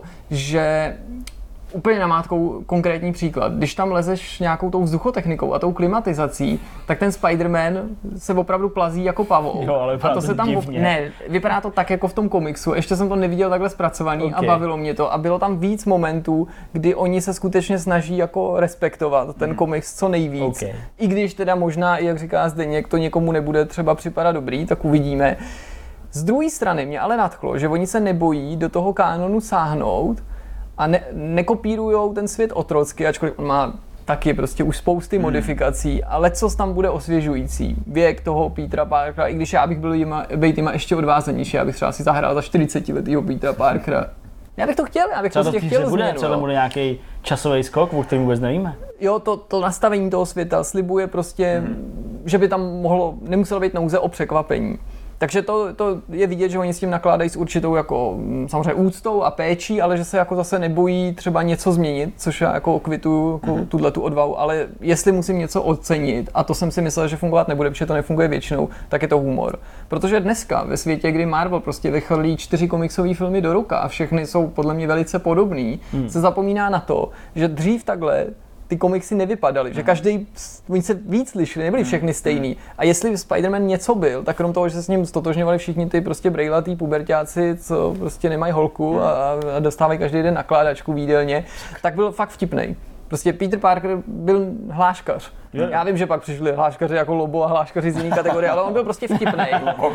A, a, a to, to je něco, co já v té hře vždycky hledám a strašně málo to dostávám, nebo obecně v těch adaptacích, mm. protože udělat to vtipný, napsat ten vtip, vtipný příběh, vtipný scénář, mm. nebo vtipný jeho monology, ani ne dialogy, ale když on si prostě jenom tak pro sebe komentuje, Bylo to to, to je těžký, mm. to je fakt těžký a většinou se to nepovede, nebo se to prostě povede tak, že se to nelíbí všem, protože humor je tak individuální, že prostě a tady mi to přišlo, že to je fakt vtipný. Mm. Jako fakt, že je to tak vtipný, jak bych od toho Spidermana očekával. Kdybych byl třeba No, v, už musím to říct, o 20 let mladší, přišlo by mi to ještě mnohem vtipnější, protože by to víc rezonovalo se mnou s tím věkem a to je prostě komiks pro teenagery, i když jako to neznamená, že ho byl, nemůžou číst starší lidi, jenom si myslím, že primárně je pro teenagery, ale i mně to přišlo vtipný. A jestli to bude takhle vtipný, jako některé věci v té ukázce byly, tak jako i kvůli tomu bych budu ochotný se přenést přesto, že si myslím, že jinak, že to je hodně akční hra, že třeba to nebude tak revoluční, jak bych od té hry očekával, protože mě zajímá jako ta kombinace toho příběhu a, a tý- toho jenom, humoru. můžeš jenom konkrétně teda, ale fakt v Která věc? jenom říct, která ti přišla fakt vtipná? Třeba když sám sebe komentuje a dělá si vlastního Toho policajta? Ne, když si dělá, ne, ne, on se to, on prostě komentuje to, co dělá. A Spider-Man prostě letí městem a přitahuje se a něco a, a, ta, a ta, ta, holka to prostě nějak si z něj Jo, právě tak kvůli to, tomu tak to bylo ono, jo, no, tak tak jo, to bylo ono, protože takže on třeba tam, to, no. Jasně, on tam totiž jako v jeden moment právě jako naladil tu jednu stanici, otevřel jsem mm-hmm. kus města a viděl, protože říkal, no ale teď já se o to musím jako nahekovat dovnitř, říkal nějaký tý zástupkyni tý, toho policejního oddělení, že jo. Paní Watanabeová. Přesně, no, přesně, Yuri, Yuri Watanabe. jo. Krásný crossover. Přesně, takže to, takže jako jí potřeba říct, že, nebo jí jako říkal, že teď ale už uvidím tu kriminální činnost, protože jsem se vám to musel nabourat, jo, v pohodě. A přesně, a on tam jako, a teď eh, Spider-Man, policajt, eh, vyráží prostě na, na akci potírání zločinu. To bylo dobrý. A pak mě se tam hrozně líbilo, jak se tam dělají prdel, eh, z toho, jak se, jak se píše správně Spider-Man, že jo? Jo, Protože taky tam byly nějaké jako vzkazy mezi sebou, si někdo s někým předával. A teďka tam prostě jako psal, myslím, že to byl doktor Octavius, teda Octavio, Oct- Octaviu? Octavius? Octavio Octopus. O, o to něco Octavi. Ujus. Octavius, no, tak doktor Octavius, tak tam prostě kvůli něčemu tam prostě jako psal a psal o Spidermanovi a psal to jako Parkerovi Mhm. a tam prostě doufám, že to píšu správně a psal Spiderman bez pomlčky, bez ničeho, že jo, prostě. A on to tam taky někdo v nějakou A pak ještě- řekne ještě- ještě někde- něco, napis si to nebo poznamenej si mý jméno, je to Spider-Man, ale vždycky s Jo, pomlčkou. Vždycky s pomlčkou a, s- a prostě capital letters, jo, prostě, jo, takže jo, tak to bylo jako vtipný a asi tam těch momentů bude víc. No ale každopádně já jsem ještě chtěl jednu věc, eh, která se mi fakt strašně líbila a jsem na to jako zatížený v těch hrách a byl jsem opravdu spokojený a pak se mi to potvrdilo i v tom, když jsem pak bavil se s tím, eh, s tím Johnem Paketem, eh, jak oni k tomu přistupovali, tak eh, ten příběh, Jirka už tady naznačil, je jejich vlastní. To není nic, co by vycházelo z nějakých už napsaných komiksů, filmů a tak dále. Samozřejmě to respektuje to univerzum, ale ten příběh je jejich vlastní. A to, jakým způsobem ho v té hře vyprávějí, tedy skrz ty scény, je jako na takový úrovni, že já jsem si opravdu lebedil blahem, když jsem to sledoval. Zase nevím jak Jirka, ale po grafické stránce to je boží. To, je, to, to, to, to prostě je, No třeba je intro, nádhera. intro, v tom pokoji, kdy si oblíká tu masku a to je, to je To prostě je jako render kvality. To je jako fakt prostě boží. ty víš si to umíš představit, že jo, když víš, jak ta jejich first party produkce vypadá, tak jako Ale- prostě moment, kdy on si nasahuje gumovou masku. Přesně. A nevypadá to vůbec tak debilně, jak by si očekával od téhle animace v in-gameu, Jo, jo. jako, tak to jsem si říkal jako, jako dobrý. To je fakt dobrý. Ale i to zapojení těch ostatních jakoby herců, eh, když jich je na tom place víc a mluví spolu, reagují na sebe, jak mezi tím lítá ta kamera, jak jakoby eh, rychle třeba švenkuje na, nějaký, jako na nějakou akci, jako ten rychlej zoom, jo, prostě, nebo, nebo jak jako, jako přeostřuje a tak dále. Co ty lidi říkají, jakým způsobem to říkají. Mně to prostě fakt přijde, že když to dělali, tak u toho přemýšleli, nebylo to prvoplánový, a fakt to působí skvěle. Je to, je to pro mě na úrovni takového překvapení, jako byly cutscény v Mafii 3. Jo? Kdy ta hra, dobře, můžeme si o ní myslet cokoliv chcem, jo? ale ty cutscény byly prostě špičkový. A tohle je jako tahle kvalita a ještě možná v něčem jako lepší. V té stylizaci a v tom, že je takový odlehčený, jo? samozřejmě nedá se to porovnávat žánrově, ale z toho jsem teda fakt jako vydřenej a hrozně se na to těším, jak ten příběh jako bude teda fungovat. Oni, oni, oni tvrdí, promiňte, poslední věc, že údajně uh, teda ten příběh, říkám jsem to v tom videu, už jenom parafrázu toho, toho paketa, že má jako tolik slov, jako má, kdyby si přepsal zaklína, uh, pána prstenů, což je takový jako, může to být nějaký jako kecík a podobně, ale jako určitě na tom nechali nějakou práci a dle mého to bude vidět. Super. Já jsem vlastně chtěl jenom dodat, že, a týká se to právě toho příběhu, že mě nadchlo, že oni se chtějí jako, posta, pos, jako pustit do toho souboje, do té duality Peter Parker versus Spider-Man, prostě muž versus jeho alter ego, protože přímo na té prezentaci, myslím, že to nebylo v tom rozhovoru, on řekl, že si myslí, že nejlepší Spider-Manský příběhy jsou byly tam, kde se střetne svět Petera Parkera a střet, eh, svět Spider-Mana a s tím, řekl. s tím souhlasím, no bez zbytku bych to podepsal. Přesně, mám z toho stejný dojem i u jiných superhrdinů, ne nutně u všech, ale Spider-Man prostě momenty, kdy on třeba jako ta ikonická scéna, kdy zahodí ten kostým a dá ho, nebo ta kresba, že jo, a je v té popelnici a on končí se Spider-Manem. Přesně tyhle momenty, kdy když je nějaký, z nějakého důvodu dotlačený Jo, jo. k tomu nebejt Spider-Man, nebo naopak bytí Spider-Manem mu ničí jeho osobní život, na, to, na to se těším. To je super. Kluci, to, co zmiňujete, víceméně zní dost, dost pozitivně a asi, asi docela dobře, přesto tam jsou nějaké výhrady. To, to jo, to, to bych zase fakt Prostě jako... necháme na recenzi samozřejmě, Určitě. kdy hra vychází. Víme, že je hotová, kdy Vychází v září, vychází 7. září, tuším. to je docela daleko ještě. No, tak je to měsíc, A no. měsíc zvládneme. To už, to už vydržíme, já se na to Tak měsíc těším. jsme muset vydržet. Nicméně, co už nevydržíme, je rozhovor, který teďka uh, přichází Čeká, s. Filipem Ženíčkem a povídá se si o lokalizacích a o překladech a o všem, co se týká her a textů a slov. A, A tak a dále. to už skončil. Tak jo, tak jdeme na to. Jak jsme slibili v úvodu, i v tomto díle máme zajímavého hosta, tím je Filip Ženíček. Ahoj Filipe. Ahoj, Ahoj. Eh, My jsme se rozhodli, že tě uvedeme náležitě, tak aby nemohly vzniknout eh, žádný takový jako třenice informační a podobně. Eh, Filip, ačkoliv je tady za sortu překladatelů českých her, respektive zahraničních her do češtiny, tak není ničí příbuzný, jako to bylo u pana Kováře, u tvého, co to je vlastně, Ze- zeď? Není to švagr? Já nevím. Jo, švagr, to bys vlastně musel být od Chán. No, prostě eh, je tady eh, Filip proto, protože je jednou z největších tady kapacit odborníků a veteránů eh, překladů a o tom se dneska budeme bavit. Doufám, že to nevadí, Filipe. Tak proto jsem tady, že jo. Eh, Chápu, že to je tvůj denní chleba a že určitě jsi asi chtěl odpočnout a povídat si třeba o delfínech, ale E, to žádnou hru o delfínech jsem ještě nepřekládal, to by bylo zajímavé. OK, OK.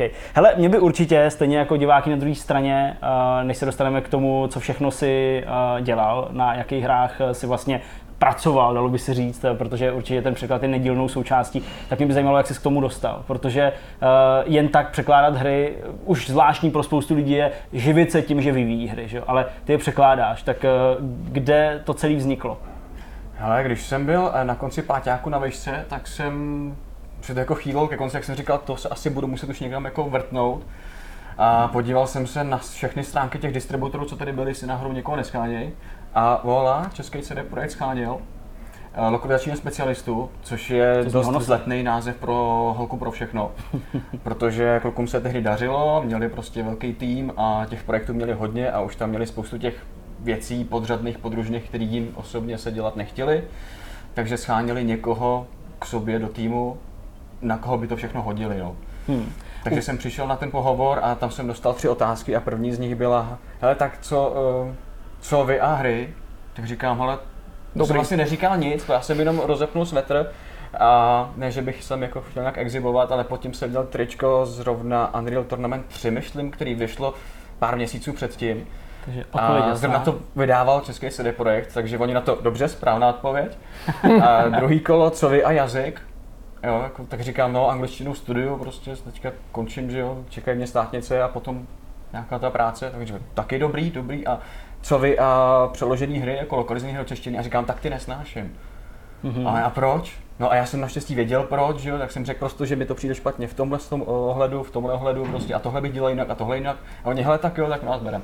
A věnoval se předtím těm překladům sobě nadšenec, nějakým těm amatérským lokalizacím, které tady byly hodně takový jako populární, silný podhoubí tady mají? Ne, to jsem se nevěnoval, já si jako nepocházím z amatérské scény, ale měl jsem za sebou jednu, jednu českou hru, kterou jsem já překládal do angličtiny, aby se z ní potom stala takový, takový kostný angličtiny Sebastian Master, eh, který oni pošlou potom různě do světa, protože oni chtěli, oni tu hru prodali třeba do Itálie nebo do Francie nebo někam do Ruska, ale je hrozně těžký na- najít si překladatele na tož ještě herního, který by to udělal z češtiny třeba do italštiny a proto si vždycky tady ta česká nejdřív udělala ta angličtina a ta se rozešla do světa a najít si někoho z angličtiny do italštiny je mnohem snažší. Já bych se zastavil u té školy, protože to je určitě taky i jako věc, která by mohla být zajímavá potenciálně pro lidi, kteří by třeba někdy chtěli hry překládat. Uh, ty jsi studoval angličtinu mm-hmm. na nějaký přímo, no, lingvistiku. Přímo. Takže uh, jsi prostě člověk opravdu jako zdatný v tomhle ohledu asi na správném místě. Uh, umí si představit, že by se do překládání třeba v tvém týmu uh, mohl rekrutovat i někdo, kdo prostě tu angličtinu nestudoval a je to jenom člověk, který má prostě dobrou praxi a, a dohání to tou pílí. Třeba něčí švagr. Třeba něčí švagr. Tlačenka, ale předáme kontakt, to je možná. Eh, rozhodně jo, rozhodně jo. Já vyloženě nevyžaduju, aby ten někdo, kdo pro mě bude pracovat, protože já tam funguji jako manažer, nejenom jako překladatel v tom, Kongadu, tak eh, nevyžaduju, aby to měl vystudovaný. Když má, je to plus, ale už jsem viděl překladatele, který to vystudovaný měli a překládali špatně, hmm. takže jsme se s nimi třeba rozmloučili. A nebo už jsem viděl překladatele, který to neměli vystudovaný, překládali jak z Partesu. Hmm. Jo, Já takže podmínka to není. Oni jsou to asi do jistý míry spojitý nádoby, ale když říkáš překládat špatně, je to pro tebe teda dneska víc, když chci dobře překládat o tom, aby jsem dobře rozuměl českému jazyku, anebo je pořád důležitější porozumět té anglické verzi a ta čeština to se už nějak jakoby učeše v tom smyslu, aby to bylo hezký. Vždycky je důležitější pro překladatele, aby uměl víc ten cílový jazyk. Mm-hmm. Protože tomu zdrojovému, ta, tu angličtinu v našem případě většinou, drtivé většině ta angličtina, tu stačí v podstatě pasivně pochopit. Jasně, musíte mít nějaký velký úrovni, abyste odchytili všechny ty niance a, a odkazy a, a vůbec jo, o gramatice ani nemluvím, to je naprostý základ. Ale v té češtině to musíte aktivně vytvořit potom tu větu. Jo, nejde jenom o to, abyste, abyste používali ty samé slova a nějak to jako doslovně přeložili. To je, to je špatný překladatel. Jo, tak nejde o to, abyste v podstatě to přeložili jenom tak, abyste zachovali význam, protože pak jste v podstatě průměrný překladatel. A je tam ještě jeden, jedna úroveň nad to a tu už člověk opravdu potřebuje mít tu češtinu. Já doporučuji, a vždycky říkám, že kdo chce umět psát, musí hodně číst. A o tom překladu to funguje taky tak. Kolikrát se mi hlásí nějaký lidi na překlad a já jim říkám, hele, jo, angličtinu rozhodně jako máš, to je dobrý, to je vidět, že tomu rozumíš, ale ta čeština se nedá ještě moc číst, jo, chce to prostě vypsat se, ale vidím tam třeba potenciál, tak takovému člověku řeknu, hele, třeba někdy, ale ne teď. Mm-hmm. Jo, ale fakt, chce to, chce to hodně číst, hodně číst a hodně být ve styku s, tou, s tím jazykem, do kterého se překládá. Hmm. Ten je rozhodně důležitější. To je jedna asi z chyb, který ti vadí. To je určitě jakoby cítit a vidět. Ostatně na základě toho i některý lidi nepřijímáš do týmu. Ale kdybys měl, a nemusíš nějak konkrétně, ale prostě klidně i anonymně eh, poukázat a vyjmenovat právě třeba ty chyby, které si možná i zmiňoval na tom tvým úvodním pohovoru eh, v CD projektu dneska v Kongadu. Eh, Co ti vadilo na těch amatérských překladech, že se prostě rozhodl, že to změníš v zásadě? No, uh, vadí mi něco, čemu se říká línej překlad. Mhm. A což je jako něco, kdy ten člověk se ani moc neobtěžuje s tím, aby to přeložil do češtiny a v podstatě vezme tu větu, nechá tu anglickou syntax a jenom překlopí v podstatě jedno slovo po druhém do té češtiny. Au. A ono to sice dává trochu smysl v té češtině, ale nedá se to číst. Jo, a když je to nějaký normální text, nějaký třeba článek na internetu, tak se to možná asi zkousne, ačkoliv taky to jako nevidím rád. Pro mě to znamená, že ten člověk si s tím nedá tu práci. Mm-hmm. Ale pokud je to, dejme tomu, nějaký dialog eh, ve hře, který prostě má za úkol přenášet nějaké emoce nebo, nebo nějaký význam a člověk si to má jako porochnit se v tom trochu v tom příběhu, tak to vyloženě chce k tomu přistupovat kreativně. A zrovna na dialog já jsem osobně pes teda. Hmm. Hmm. Nikdo určitě nepochybuje o tom, že se tím špatným překladem dá zabít i jako skvělý originál, skvělý scénář, skvělý dialog, skvělý text. A je na druhé straně možný z relativně třeba průměrného originálu, v tom případě, jak jsi říkal angličtině, vytáhnout ještě něco lepšího, jako může ten výsledek, ten překladatel v mezích, ve kterých se pohybuje, v těch mantinelech, které jsou daný, ten, ten jazyk nějakým způsobem obohatit nebo vylepšit ho, nebo takhle o tom nejde To je hodně dobrá otázka. A v podstatě to jakoby jde. Jo, jsem rád, že tady zaznělo slovo mantinel, protože to je to, v čem se my pohybujeme. Jo, když eh, dostaneme hru, která je výborně napsaná, tak to nám ukládá nějaký mantinel a ten překladatel pak může prostě odvíct dobrou práci v tom, že v tom mantinelu zůstane a pohybuje se nějak kolem něj, anebo prostě je to špatný překladatel a na tu úroveň se nedostane. Ale pokud je ten originál už napsaný špatně, tak ten překladatel, a dokonce to funguje jako takový nepsaný pravidlo, že ten překladatel ho ani moc jakoby nevylepšuje. A mohli byste se jako zeptat, proč vlastně, ale nejhorší na tom je, že ten překladatel na to pak nebude mít chuť. Protože není nic horšího překládat nějakou hru, která je obrovská a špatně napsaná. Jo, a pak prostě moc, moc nemáte ani jako toho času na to a už vůbec nechuť to vyloženě vylepšovat, protože toto pak děláte za ty lidi a vůbec nějak se vám to v podstatě nevrátí. Jo. Takže ono v podstatě mi třeba nevadí překládat hru, která má milion slov, jo, a, a jakože to už mám za sebou a dělám ji třeba sám a to přeložím a když je výborně napsaná, tak to je úplně samo. Na druhou stranu mám za sebou taky překládání her, které mají taky třeba kolem milion slov, ale ten originál je napsaný vyloženě průměrně. A to je, to je fakt ubíjející, neskutečně ubíjející. A vylepšovat to fakt ne. A dokonce jsem četl nějaký rozhovory s překladatelema třeba knížek a podobně a ty taky říkali, hele, když, když je to brák, jak já to vemu jako kšeft, ale jako moc se to vylepšovat ani nedá. A je to takový nepsaný pravidlo, že to ten překladatel prostě ani moc nevylepšuje. Hmm. Eh, Pojďme zase zpátky teda v té chronologii. Takže eh, úspěšně si složil eh, úvodní pohovor v CD projektu, nastoupil jsi tam jako holka pro všechno, to si řekl ty sám. Co to obnášelo? Co třeba byl tvůj první, první překlad? Uh, no já jsem tam ne- nefungoval jako překladatel, ale protože uh, v podstatě v tom interním týmu byli lidi, co to měli na starosti, jako manažeři, koordinátoři a podobně. A já jsem tam měl například, myslím, že první tři tituly, na kterých já jsem dělal, tak byl můj kamarád Kůň, což už samo o sobě zní úžasně. Něco pěkného pro holky. No, něco takového to bylo, že jo. A potom eh, to byl horor Penumbra, Aha, který ten si, zase ten si pamatujeme, jasně. A ono to je vlastně 10 let, v květnu jsem slavil 10 let výročí. Ty, jo, to je šílený. Si No. nepamatuješ po mého kamaráda Koňa? ne, koně asi nepamatuju, ale Penumbru jo. třetí byl nějaký, uh, to byla nějaká Disneyovka, jmenoval se to Witch. A bylo to podle seriálu o pěti mladých holkách, No, školačkách, to měli ještě nějaký černý. no, tohle bylo podnábu? no. no a v podstatě to fungovalo tak, že tehdy se třeba ještě spousta věcí dabovala jako pro ty děcka, Jo. ale dokonce všechny ty tři hry, které jsem teďka vyjmenoval, tak byly dabované Hmm, do češtiny. No a tam to fungovalo tak, že například, když ten dubbing přijde ze studia, tak eh, je potřeba najít nějakou tu holku pro všechno, nebo opičku prostě, dát jí takhle hrst banánu a prostě a ten, ten pak musí vyloženě poslechnout si úplně všechny ty soubory, zjistit, jestli je to správně pojmenovaný, jestli obsahuje úplně přesně všechno to, co v tom skriptu je. Jo, protože občas ten herec řekne něco jinak a nikdo to tam si jako toho nevšimne, občas je třeba něco usiknutého, občas, je, občas nějaký soubor chybí, tak tohle všechno se musí kontrolovat. Jo, a postupně takhle jsme si jako vypracovali v podstatě asi, no ještě během zkušebky, já jsem jako řekl, hlejte se, tady máme armádu překladatelů externích a korektorů externích a testerů externích a to jsou všechno lidi, kteří jako jsou nezbytní pro to, že jo, protože jenom interní tým manažerů jako ten překlad sám jako nevykouzlí. A kluci to měli nějak jako rozdělený a já jsem říkal, hele, prostě mě vyloženě zajímá, že bychom tady vytvořili nějaký oddělení kontroly kvality, že bychom ty testy jako dali nějak dohromady a nějak to synchronizovali a prostě měl by to na starosti jeden člověk. A oni řekli, tak jo, tak, tak to teda založ a udělej to a hodili mi to na hrb. A ještě během zkušebky vlastně se ze mě stal koordinátor a pak jsme si to rozdělili s jedním kolegou. A ten kolega měl naprosto všechny projekty od překladu přes korekturu.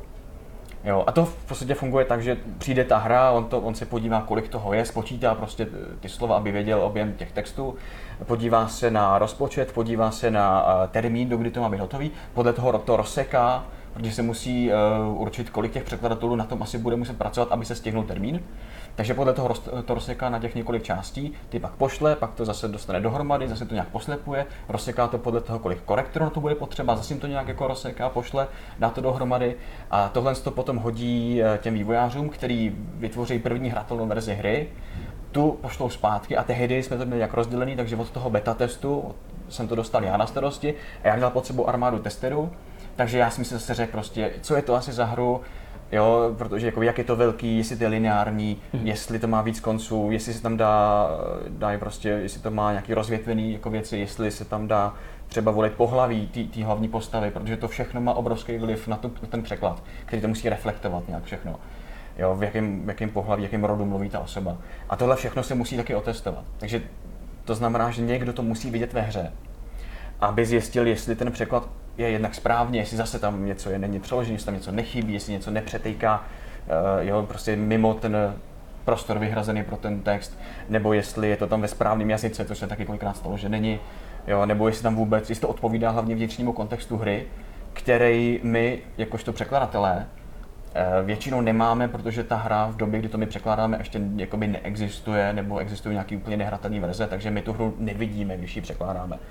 Jo, to se může stát maximálně u nějakých hrozně malých her, že jako už hotová a pak nám to pošlou celý hmm. a my si ji můžeme zahrát, ale stejně to v podstatě není moc užitečný, protože uh, ta hra má třeba 400 normostran a i kdybych si ji já celou zahrál, tak mě to bude trvat prostě třeba měsíc a stejně si nebudu těch 400 normostran pamatovat, abych potom věděl, jako teď tady mám tuhle tu jednu větu vytrženou z kontextu a nepamatuju si, jestli to říkala ženská nebo chlap, že jo, takže to mi nepomůže. No a ty, ta armáda testerů, ty to prostě vyloženě projedou tu hru pokud možno co nejvíc prostě, pokud možno na 100% a cokoliv, co nesedí, co chtějí upravit, nebo se jim nezdá, nebo chtějí zkontrolovat, tak pošlou mě a já potom se v těch textech hrabu a upravuju je a vyrábím tam jakoby nějakou tu kvalitu, aby to, aby to celý dohromady sedělo. Jo. Hmm. No a takhle to postupovalo dál a na konci pak se ten tým zeštíhl, nás tam bylo v tom CD projektu potom Kongadu asi pět lidí v lokalizacích, ale prostě někteří odešli, někteří byli odejti, protože krize, zeštíhlování a podobně, takže nakonec jsem tam zůstal sám. Ale jelikož jsem nechtěl zůstat jenom jako ten manažer, co to má na starosti úplně celý a dělat tu administrativu, já jsem prostě lingvista, fakt potřebuju pracovat s tím jazykem, tak jsem se rozhodl, že budu taky překládat, takže já jsem vlastně jeden ze svých vlastních překladatelů. Dáváš si co pro to. A dávám si co pro to, no. Ale teďka jsem to spočítal jenom za červen jsem přeložil 800 normostran za ten měsíc. No, nešetříš se. Ne, ne jako nešetřím se, no. Normálně by se počítá s tím, že by měl překladatel udělat 10 normostran denně. Jo, což je dost na to, aby, aby si to nějak jako přečet po sobě a udělal si nějaký výzkum, že vyhledal si terminologii, hezky mm. si s tím pomazlil a potom si to ještě nějak opravil že, a pak to poslal. A když řeknu 10 normostran denně a 800 normostran za měsíc, tak to trochu nesouhlasím Nesou, matematicky. Ne, no. Ale jako nešetřím se, to je pravda. No. Já jsem si ještě uvědomil, že my tady musíme zmínit jednu věc. Pro některé naše diváky by mohlo dojít k určitému drobnému zmatení, protože tady padlo právě, že ty si nastoupil do CD projektu. Mm-hmm. Teď jsme zmínili ten Komga, který je takovým nástupcem této společnosti, a když jsme se tady bavili o CD projektu, tak eh, v té souvislosti, že se o tobě ví, že překládáš zaklínače, tak já bych vlastně nechtěl, aby pak někdo byl překvapený, protože ty nedělal si v CD projektu ve smyslu v tom studiu CD ne, projektu Red, ale, ne, ale CD projekt Czech. Přesně, což byla což distribuční byla, společnost. Což byla distribuční společnost a byla to ceřiná společnost právě tý, toho polského CD projektu. Mohl by si přece jenom eh, trochu na to ještě zavzpomínat právě v souvislosti s tím dubbingem, že to je hodně zajímavá oblast, že jo, to překládání, protože ty, ty dubované hry toho zase jako v posledních letech tolik nebejvalo, Moc ale ne. v tom období hojnosti se to objevilo, zejména jak jsi zmiňoval, často u těch dětských titulů, aby ta hra byla přístupnější. Co to pro tebe jako lokalizačního manažera obnášelo? Navíc musel si chodit do toho dubbingového studia, vybírat ty herce, režii hlídat. Jak jde? Eh, Zpočátku, zpočátku, když prostě jsme tam jenom zadávali ten dubbing do toho studia a on se nám jako nějak vrátil, tak já jsem to tak poslouchal a říkám si, hele, eh, protože když ten překladatel neví pořádně, co dělá, protože mu chybí ten kontext, tak ten herec to neví už vůbec. Jo? A navíc kolikrát ty herci eh, ani nemají moc tušení, co to je počítačová hra, jo. Pro ně to je Tetris a tím to hasne. A když jako někomu já třeba řeknu, a stává se to třeba i nebo 10 let staršímu člověku, že já překládám počítačové hry, tak on říká, a tam je jako co překládat, nebo jako Jo, protože Tetris, nebo Přesně, prostě lítá raketa a to zabíjí že jo, rakety. Prostě, no jasně, a pak když řeknu, hele, zaklínač měl milion slov a jako strávil jsem tím dva a půl roku, tak, tak je to něco jiného. No. A, takže já jsem tam poslouchal potom ten, ten eh, dubbing, který k nám chodil, kontroloval jsem ho a říkal jsem si, hele, tohle by šlo udělat jako líp, tak od příštího projektu začnu jim do skriptu těm hercům třeba zvýrazňovat, na kterých slovech má být důraz, jo? protože když ten herec to neví, tak dá důraz automaticky na poslední slovo ve větě, ale ne vždycky tam patří. Jo, protože my, jak máme volný pořadek slov ve větě, tak uh, my ten důraz v podstatě můžeme dát kamkoliv, ale na tom papíře to vidět není Jasně. a v tom dubbingu to slyšet být musí. Jo, tak si říkal, tak já, já to budu, buď to, to budu přepisovat tak, aby ten důraz šel vyloženě automaticky na ten konec a byl tam správně, a nebo když to nepůjde, tak jim to nějak zvýrazním, a nebo k tomu napíšu nějaký pokyny. Tak jsme to zkusili a bylo to lepší a fakt si říkám, hele, ono to bude ještě líp a pak jsem do toho studia začal chodit a to tam chodím už asi 7 let a jsem tam teďka pomalu skoro každý týden, mm-hmm. protože ono si sice pořád někoho něco dabuje Mhm. a takže tam režíruju a režíruju vlastně kde, dat, kde co a občas dabuju i sám. Mhm. Mohl bys třeba konkrétně říct eh, u projektu, který už je jako hotový, a tudíž už vlastně nepodléhá nějakému embargu, který byl poslední uh, dabovaný? Protože já prostě jako, ať pátrám, jak pátrám, tak já tady mám v hlavě nějaký, já nevím, maximálně něco od eh, Sony, nějakou takovou tu, Ty myslíš tu detektivku? tu detektivku a pak vůbec mobilem? vlastně nevím, jako. No, uh, bohužel moc ani nemohl, ale, protože Nemohl, OK.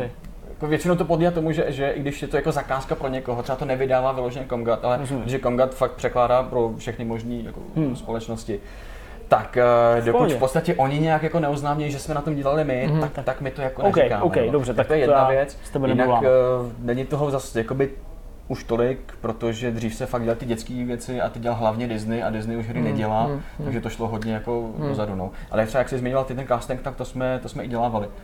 Buď to, buď to jsem to mohl obsadit přímo já, Hmm. a nebo když to bylo třeba nějaký jako důležitý vyloženě, tak jsme to posílali Disneymu přímo třeba pár vzorků hlasu, aby si oni vybrali, nebo my řekneme, hele, my doporučujeme tohodle, Mhm. jo, a oni nám to buď schválili, nebo chtěli něco jiného, nebo takhle. No a to je pak teda hrozně zajímavý, Jako, no. no. a pak řekli, hele, jsi v tom dobrý, věříme ti, obsazuj si to sám.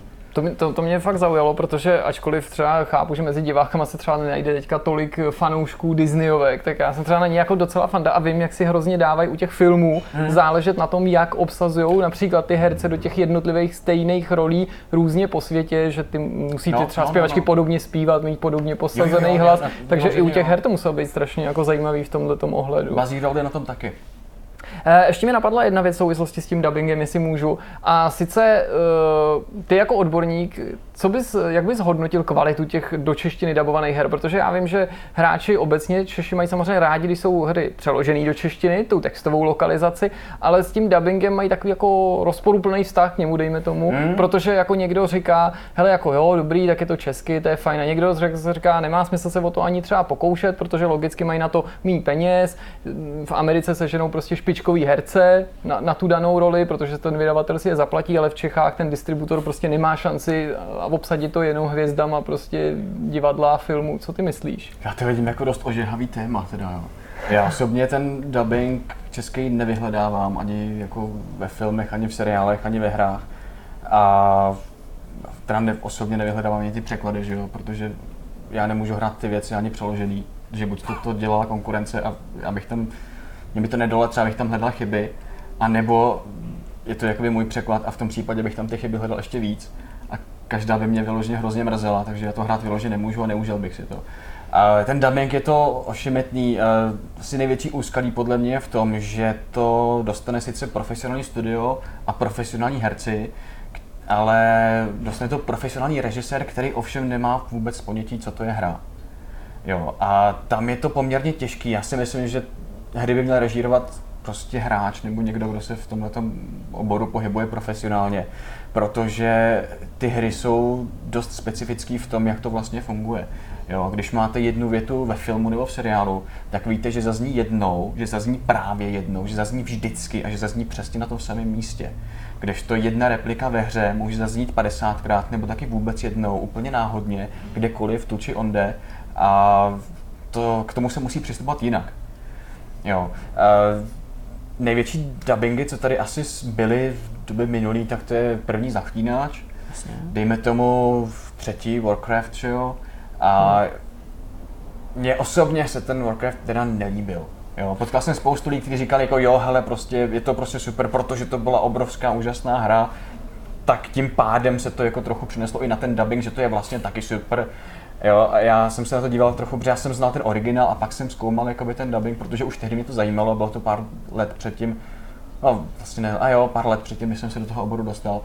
A v podstatě jsem si říkal, že takhle, že to jako není úplně moc dobrý a že bych to tady asi dělal trochu jinak. Jo. U zaklínače do dneška taky potkávám lidi, kteří eh, by byli ochotní za ten dubbing v jedničce česky položit život, a nebo takový, který prostě říkají, že to teda není jako nic moc. Ty bláho, v téhle zemi hrozně prší. Jak takhle mluvil, to. Panovat se nebude. A ta podobné hlášky. Já jsem, já jsem na tom zaklínači nedělal na tom prvním. Já jsem přišel do té firmy asi půl roku po tom, co vyšel. Mhm. Jo, takže to není moje práce, takže se o něm můžu bavit upřímně pro mě za mě. Jo, ale eh, já jsem to hrál potom v jedničce, já jsem vlastně, jo, to jsem tam musel zatajit při tom pohovoru, že já jsem vlastně nehrál toho zaklínače do té doby. Jo, ale když potom přišla dvojka, na který už jsem pracoval, tak jsem si teda před tou dvojkou zahrál toho prvního zaklínače a v té češtině, abych jako nasáknul tu terminologii, která Hmm. tam je a, a ty styly, že jo.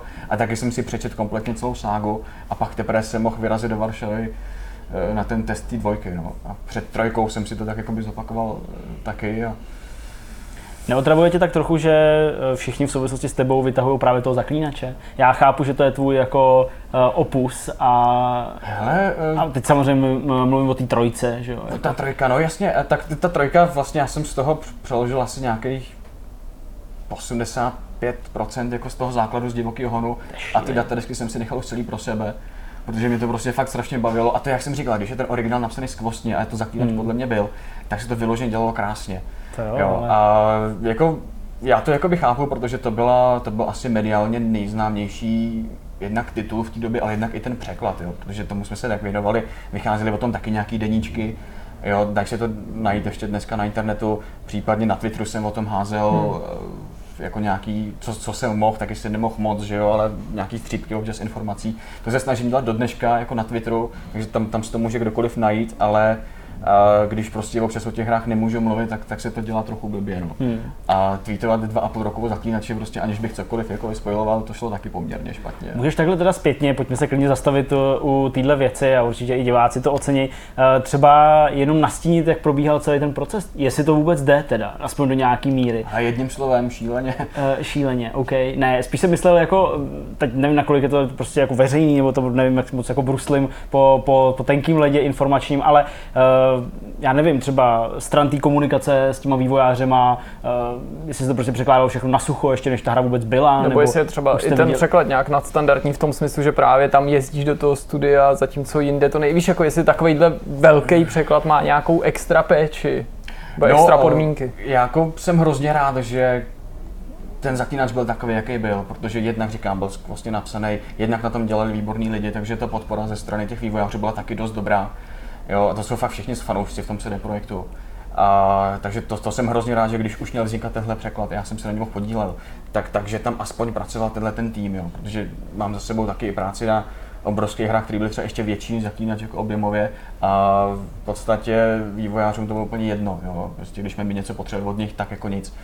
No, fungovalo to víceméně tak, že v první řadě chodili dialogy eh, ke questům a dialogy chodily nejdřív proto, protože se dabovali sice ne do češtiny, ale těch ostatních jazyků. Jo, takže oni to měli napsané v polštině, něco psali v polštině, něco v angličtině, ale většinou v polštině. A pak to právě přeložili do té angličtiny kompletně celý, to jak jsem říkal, jak to tady bylo u té české hry jedný nejmenovaný. A tu angličtinu potom posílali do světa a těch asi 17 jazykových verzí teda vzniklo z toho. Mm-hmm. Jo, já jsem si vyžadal, že já chci mít u toho překladu na k dispozici i tu polštinu, abych se mohl dívat do obojího.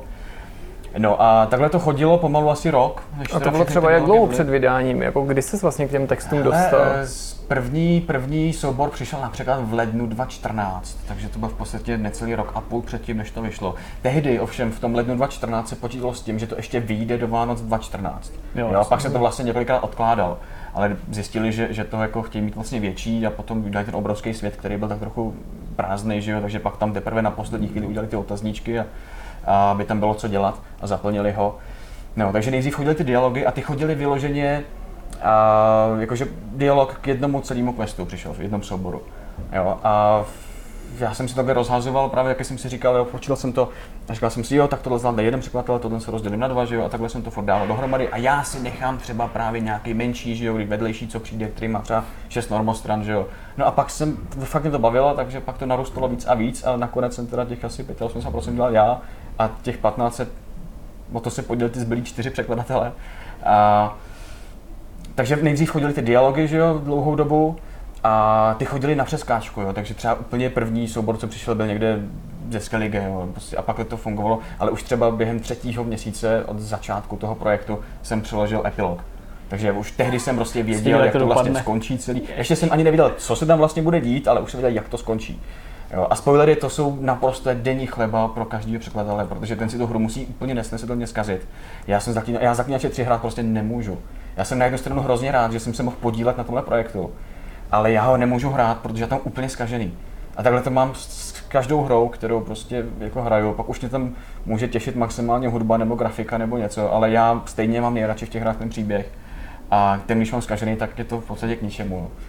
No. Takže já třeba jsem byl na Blavikonu, že jo, což byl úžasný zaklínecký kon v táboře a tam bylo tisíc lidí, kteří zbožňovali zaklínače, protože si užili tu hru.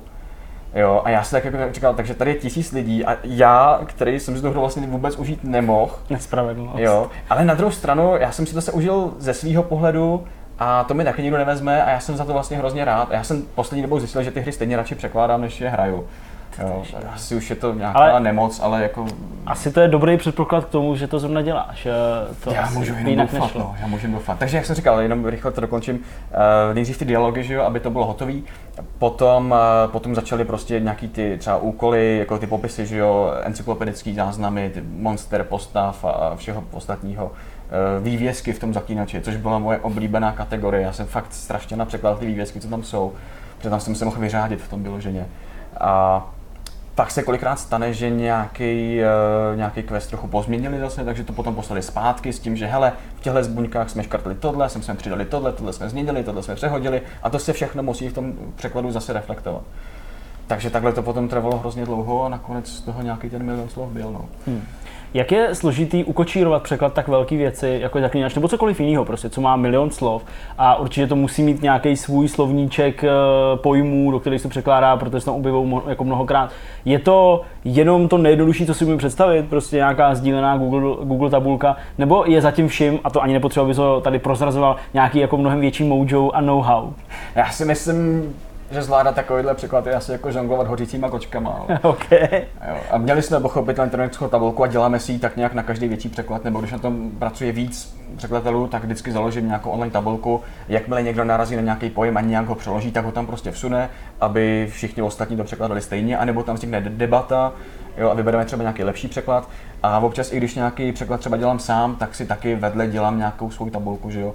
U zaklínače to bylo na jednu stranu uh, jednodušší, na druhou stranu těžší z toho samého důvodu, protože tam už stanovená terminologie byla. A to jednak z knížek a jednak z předchozích dílů her. Takže kdykoliv tam něco přišlo, tak jsme zkoumali, jestli to je z knížek, jestli to už je z her, že jo, a v tom případě to musíme použít úplně stejně. A nebo jestli si to můžeme vymyslet teprve na místě, ať už jsou to bylinky, potvory nebo názvy vesnic nebo tak něco. Mm. Jo, takže do jed, na jednu stranu to, nás to limituje tak trochu už ta existující terminologie, na druhou stranu nám to zase pomáhá, protože to třeba nemusíme vymýšlet. Je to pro tebe i třeba větší zábava, nebo vě, tím, že je to třeba větší výzva, když právě ta hra má bohatý lore, nebo když pochází ze světa, jako je Star Trek, Star Wars, Harry Potter, něco, co právě má jako nějakou ustálenou náročnou terminologii, nebo že to je historická hra, že se do toho můžeš ty víc ponořit, protože se okolo toho překládání taky v něčem rochníš, nebo ti to prostě tu cestu jenom komplikuje? Přijde na to, přijde na to jednak, jestli, jestli ten eh, vesmír, ten, ten svět prostě znáš, jo. Pokud to je hra prostě z Warcraftu a, ta, a ty, ty neznáš Warcraft, tak to musí všechno dohledávat. Je to složitý a hrozně tě to zdržuje. Takže to pak jako nemám rád, pokud já osobně ten, mm. ten jako svět neznám, že jo. Ale když eh, je to historický, tak taky občas musíš jako jednak, jednak teda zkoumat, jak se ty věci překládaly tehdy, že jo, protože to jsou odborné věci kolikrát. A nebo i ty jména, že jo, dělal jsem například loni Assassin's Creed, eh, ten Origins, jak byl z Egypte, tak to jsem taky přeložil vlastně celý sám tu hru. A tak tam jsem občas, tam jsem líbilo, občas ty, jo, děkuji, děkuji, Tam se třeba líbilo, protože tam vím, že to je složitý i ty jména, protože některé No, jsou v řečtině, chtěl jsou říct prostě, protože to se eh, musí různé. pošešťovat, že jo, nějak a to se musí všechno dohledávat složitě a to taky zdržuje u toho, jo. A vlastně jediný, co mě zdržuje jako víc než tohle, tak jsou básničky, když tam přijdou a to už hodně. A básní. No musím samozřejmě, když je to přeložený v originále, nebo když je to zrýmovaný No, v originále, tak se to musí prostě rýmovat i, i v překladu, no. To Eh, se musí stát. Hele, já jsem četl Zaklínače, možná nejsem úplně jako nejplnější čtenář tohohle z toho díla. Hrál jsem všechny ty hry, nebo tu trojku jsem teda tak nějak jako víceméně ani nedohrál, ale ty, ty, ty přeskusím na... Kdo myslel potracenku? To je... To je, na tom jsme se shodli s ostatními překladatelmi. Tenhle ten quest jsem zrovna nedělal úplně já. Jo. Ale pak jsem, pak jsem to, pak stejně jako když jsem tam měl tu armádu těch testů a jezdil jsem do té do Varšavy, tak třeba jsem něco přepisoval potom, mm. jo. I když jsem to vlastně nedělal já, nebo jsem přepisoval i to, co jsem udělal já. Hele, během toho beta testu té trojky jsme udělali asi 15 000 změn v, tě- v tom překladu. Jo, jenom aby jsme prostě to vyhnali tu kvalitu někam vejš Mhm. a viděli jsme tam tu věci. Třeba uh, asi nejpamátnější scéna, nebo jedna z nejpamátnějších scén ve třetím zaklínači byla opilecká scéna na Kermoren Mhm. která já si myslím, že byla prostě úplně úžasná, strašně vtipná. A tu jsem já nepřekládal, ale když jsem ji viděl poprvé potom ve hře a říkal jsem si, hele, tenhle překlad tak jako neodpovídá tomu, jak by, jak by mohl působit během té scény. No tak jsem ho vlastně celý přepsal, takže teď už ta scéna jakoby je přeložená mnou a takhle to tam občas fungovalo. Na potracence jsme se tak nějak shodli s těma ostatníma. No. To je fajn, to je fajn. Jak, eh, jak funguje v tom týmu, když eh, stane právě se něco takového, co tady říkáš, že eh, ty jsi samozřejmě člověk, který to koordinuje, takže když řekneš, že nejsi s tím spokojený, tak máš nějaký asi, předpokládám, poslední slovo. Já mám poslední slovo, já A- jsem krutovládce. No. A berou to v pohodě, ty tvoji, ty tvoji peoni? jo. Konec konců za to jsem pak zodpovědný já, za, to, za ten překlad, takže, takže si to jako dělám já. Ale jako myslím si, že se se mnou dá celkem mluvit. No. Jo, jasně. Ale eh, abych, abych to, abych odpověděl tam tu otázku, tak úplně nejradši mám, když je to hra, která má nějaký neúplně bohatý svět, ale není zatím vázaný jako něčím novým, že to je úplně nový a já se v tom můžu teprve rochnit. Že tam si můžu jako Něco jako když přišel první Mass Effect. na tom jsem taky nedělal, to jsem taky přišel těsně, těsně jak To potom. já jsem nutně nemyslel, ale, to, ale něco na ten způsob, jo, jako jo, nemusí být zase tak velký. Hele, um, jak jste říkali, Zaklínač je prostě asi můj, můj nejznámější překlad a musím říct, že jak, asi jako já osobně ho považuji jako ten projekt, za jako, taky svůj jako nejoblíbenější, ale když se pak ptají, jestli kromě Zaklínače ještě něco. no. A já musím říct, že loni jsme vydali takovou nezávislou hru, a taky z Polska, a taky na tom dělali pár lidí z, ze Zaklínače 2, kteří potom odešli, protože nechtěli dělat tak obrovské hry jako ta trojka, možná tomu nevěřili, nevím, nebo si to chtěli dělat po svým. A ta se jmenovala Seven, The Days Long Gone. Mhm. A to jsem přeložil taky celý já. A musím říct, že tenhle překlad jsem si po Zaklínači užil nejvíc. Jo, protože bylo to úplně něco nového, nebyl jsem omezený žádnou předchozí terminologií a mohl jsem si to celý vymyslet a že jsem si tam vymýšlel dost. A navíc eh, já jako hrozně rád překládám v nestandardní eh, češtině, protože když prostě je to celý dělané jako spisovně, tak mě to potom víceméně nebaví. Jo. Třeba u toho Assassin's Creedu mi to přišlo mírně eh, jako trochu škoda, že tam skoro všechny postavy mluvili úplně stejně. Ať už to byla Kleopatra, nebo nějaký žebrák, nebo prostitutka, nebo voják, nebo žoldák, nebo cokoliv, tak mluvili všichni v originále skoro s tím stejným rejstř- rejstříkem a my to moc nemůžeme trochu vylepšovat, jako za stolik. Hmm. Jo, takže jsem byl potom vděčný za každou postavu, kterou si můžu udělat trochu nestandardně. A v obě si pamatuju teda. Ale v tom Seven to se odehrává na Trestaneckém ostrově, kde v podstatě všichni jsou zločinci. Takže tam, se, tam měl hodně slang, žargon, prostě až argot dokonce. Takže i ta hlavní postava mluví dost nespisovně. Dokonce i encyklopedický záznamy, které fungují podobně jako v Zaklínači, tak jsou psaný uh, jako nespisovnou formou. A já jsem si to o to víc užil a myslím, že se mi podařilo díky tomu vpašovat do toho překladu i mnohem víc humoru. Takže jestli na něco já potom rád vzpomínám, tak to bylo rozhodně teda Seven. To, to vyloženě doporučuju.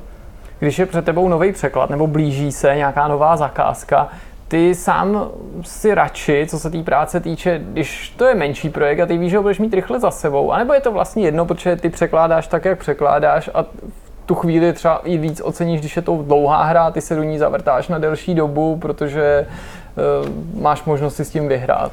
Já mám radši tak střední. Jo, když to má 3000 normostran, tak už je to poměrně, jako je toho dost. Hmm. A člověk to potom dělá půl roku a už si od toho spíš potřeba odpočinout, protože je to furt to samý. Ale zase záleží na tom, jak dobře napsaný originál. Jo, když to byl zatínač, tak to mě uteklo, ani jsem jako nevěděl jak. Ale spíš mám rád takový cvět, má třeba jenom pár normostran, pár, pár spíš stovek normostran, klidně ještě jo. jo ale e, čím ta hra je menší, tak tím dřív ten překladatel může říct, dobře, tady to mám, jeden ucelený balíček, odesláno, může to jít pryč, je to zážitek za mnou a dobrý. Eh, teďka jsem minulý měsíc překládal něco, co mělo asi nějakých 20 normostrán, jenom jako celá hra. Poslali mi demo k tomu, jako předem, abych si to vyzkoušel a věděl, co jde. A já jsem dohrál to demo asi za 20 minut a během toho dema jsem našel jenom tři věty. Tak mě zajímalo, kam chtějí jako ty, ty desítky normostran nadspat. E, protože ty postavy komunikovaly s majlíkama a ikonkama a symbolama a všechno a neříkali vůbec ani jedno slovo. Jo, tak mi to bylo poměrně divný. A pak to teda přišly ty texty, že jo, všechny a ukázalo se, že si ty texty nechávají na filmový předěly, který bude vyprávět, zatím to teda nemůžu říct kdo, ani co to je za hru, ale bude to, bude to myslím, že to vyjde už v srpnu, takže jako budete vědět, ale bude to vyprávět jako hodně velká hollywoodská hvězda. Mm-hmm. A myslím, že to bude hodně zajímavá a dost dojemná hra teda.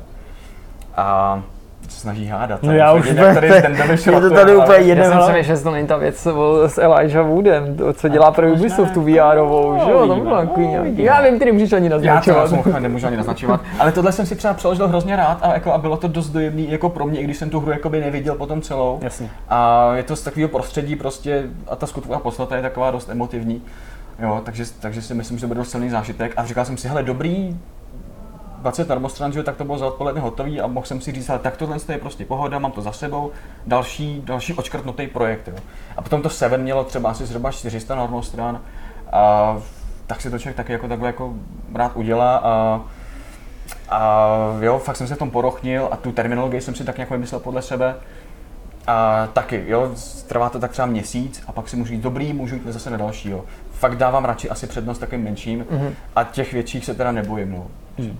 Eh, ty jsi mluvil o tom, že když překládáš hry, tak si to vyspojuješ, to je jasné. Hrozně. Uh, jaký to ale je? Protože já to jako samozřejmě můžu porovnat třeba jenom sám ze sebou. Uh, a já jsem hrozná slepičí prdel. Jaký to je, že prostě nesmíš těm lidem nic říct? Já chápu, že to je tvoje práce, že jsi prostě vázaný smluvně a tak dále, ale jako nerozervává tě to jako, jako zevnitř? A já jsem si tak nějak zvyknul. A to spíš lidi kolem mě to mají těžké, protože když například jsem dal zaklínače, tak se ty lidi kolem mě rozdělili na dva tábory a jedni říkali, ty už na tom děláš, vůbec nic neříkej, ne, já se s tebou ani nebudu výdat teďka, protože ty bys něco řekl a toho člověka pak rok nevidím, že jo. Tak to je taky jak si normálně scénka, kdy ty někoho posloucháš, říká, já se tak těším, jak si zahrajou tam v tom zaklínači a to No, jasně. To vy se tak tváříte, co to co znamená? Co vy se tak pořád, jo, no jasně. A nebo ten druhý tábor prostě říká, a ten furt jako říká, a co tam teda bude, jak tohle, tohle, říká, já ti nic neřeknu, že jo. A, no ale to nemůžeš ani naznačit nebo něco.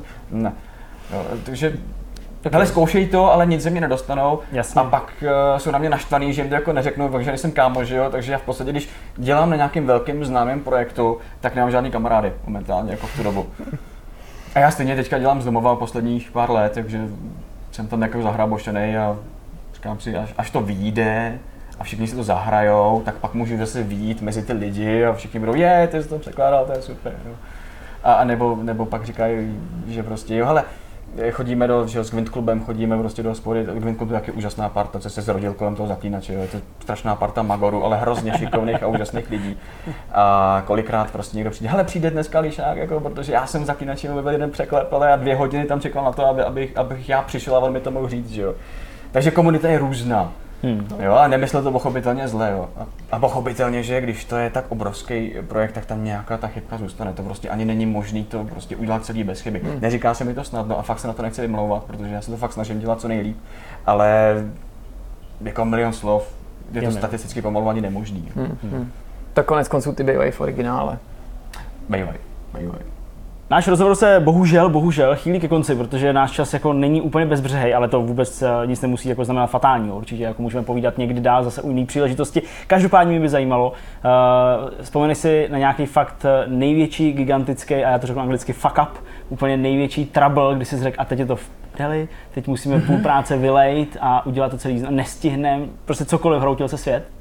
No mám dva takový. Klidně dále. Uh, jeden a jako a v žádném případě, samozřejmě, to nebyl fuck up můj, že jo? No jasně, že ne, o tom já ani To nepochybuji. my bychom se nespojovali. Jo, jen tak, aby bylo jasno. Ale uh, minulý asi měsíc, nebo někdy v červnu, v červenci jsem dostal, uh, vydávali jsme nějakou hru v Komgadu, a to simulátor v řidiče autobusu městské hromadné dopravy. A, ten nedávno vyšel, ano. Ano, tak a vydavatel si to nechal přeložit někde bokem, takže k nám to přišlo už přeložený. A Vy jste to měli jenom tak jako vždycky- pošolíchat, jo? No já vždycky eh, spozorním, když jako tohle se děje a vždycky říkám, helejte si, já jako bych se na to radši podíval, když už to bude vycházet pod naším jménem a lidi to s náma budou spojovat, tak se na to radši podívám. Tak jsem se na to podíval a zjistil jsem, že drtivá většina toho překladu pocházela z Google Translátoru.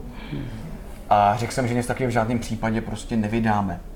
Jo. A problém byl, že do vydání zbýval asi týden už jenom a ta hra měla přes to normostran.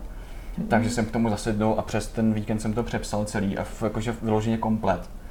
Jo, a A přepisal, eh, tu češtinu si přepisoval, anebo jsi to překládal celý znova? hele, eh, jak co, když tam bylo jako něco delšího a bylo to celý špatně, no, tak jsem to prostě smazal, že jo, a jel to, jel to znova a občas ten Google Translator taky trefí totiž, tak jsem to třeba jenom mírně poupravil.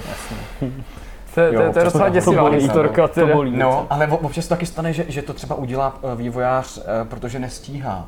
Jasně. Jo. Já jsem třeba překládal taky nějakou hru a oni, oni, a to jsem překládal vyloženě já, a pak, pak jsme ji testovali a našli jsme tam nějakou věc, tester mi prostě poslal, že našel větu, která vůbec nedávala smysl v češtině. Jo, a myslím, že zněla eh, kliknout a táhnout právo, aby se zasunula.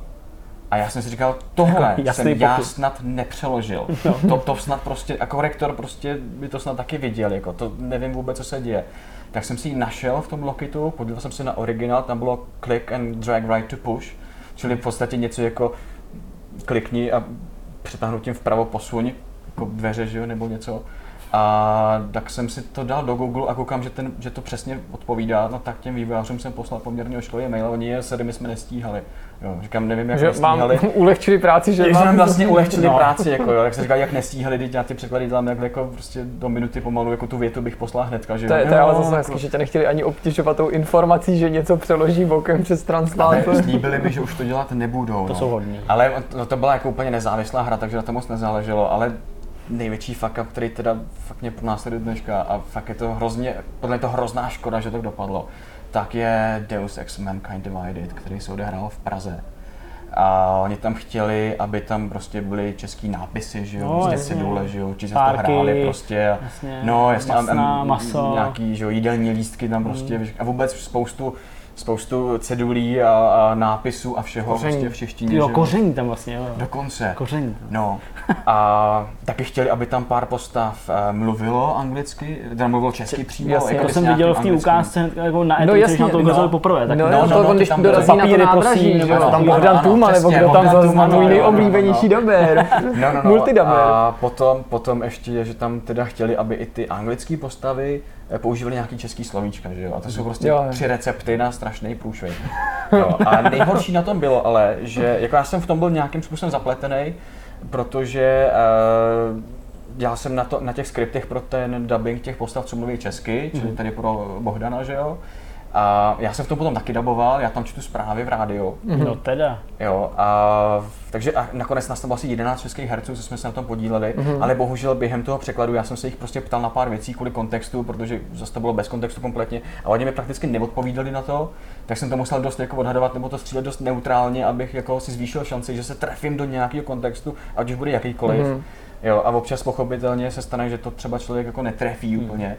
No, co se týče těch cedulí, tak něco například poslali, ale většinu toho taky hodili do Google.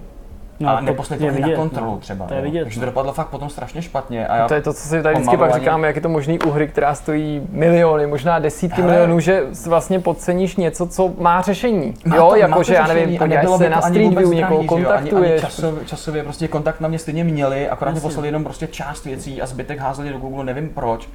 No, teda vím proč, protože později uh, se prostě přiznali, že jim to prostě bylo jedno.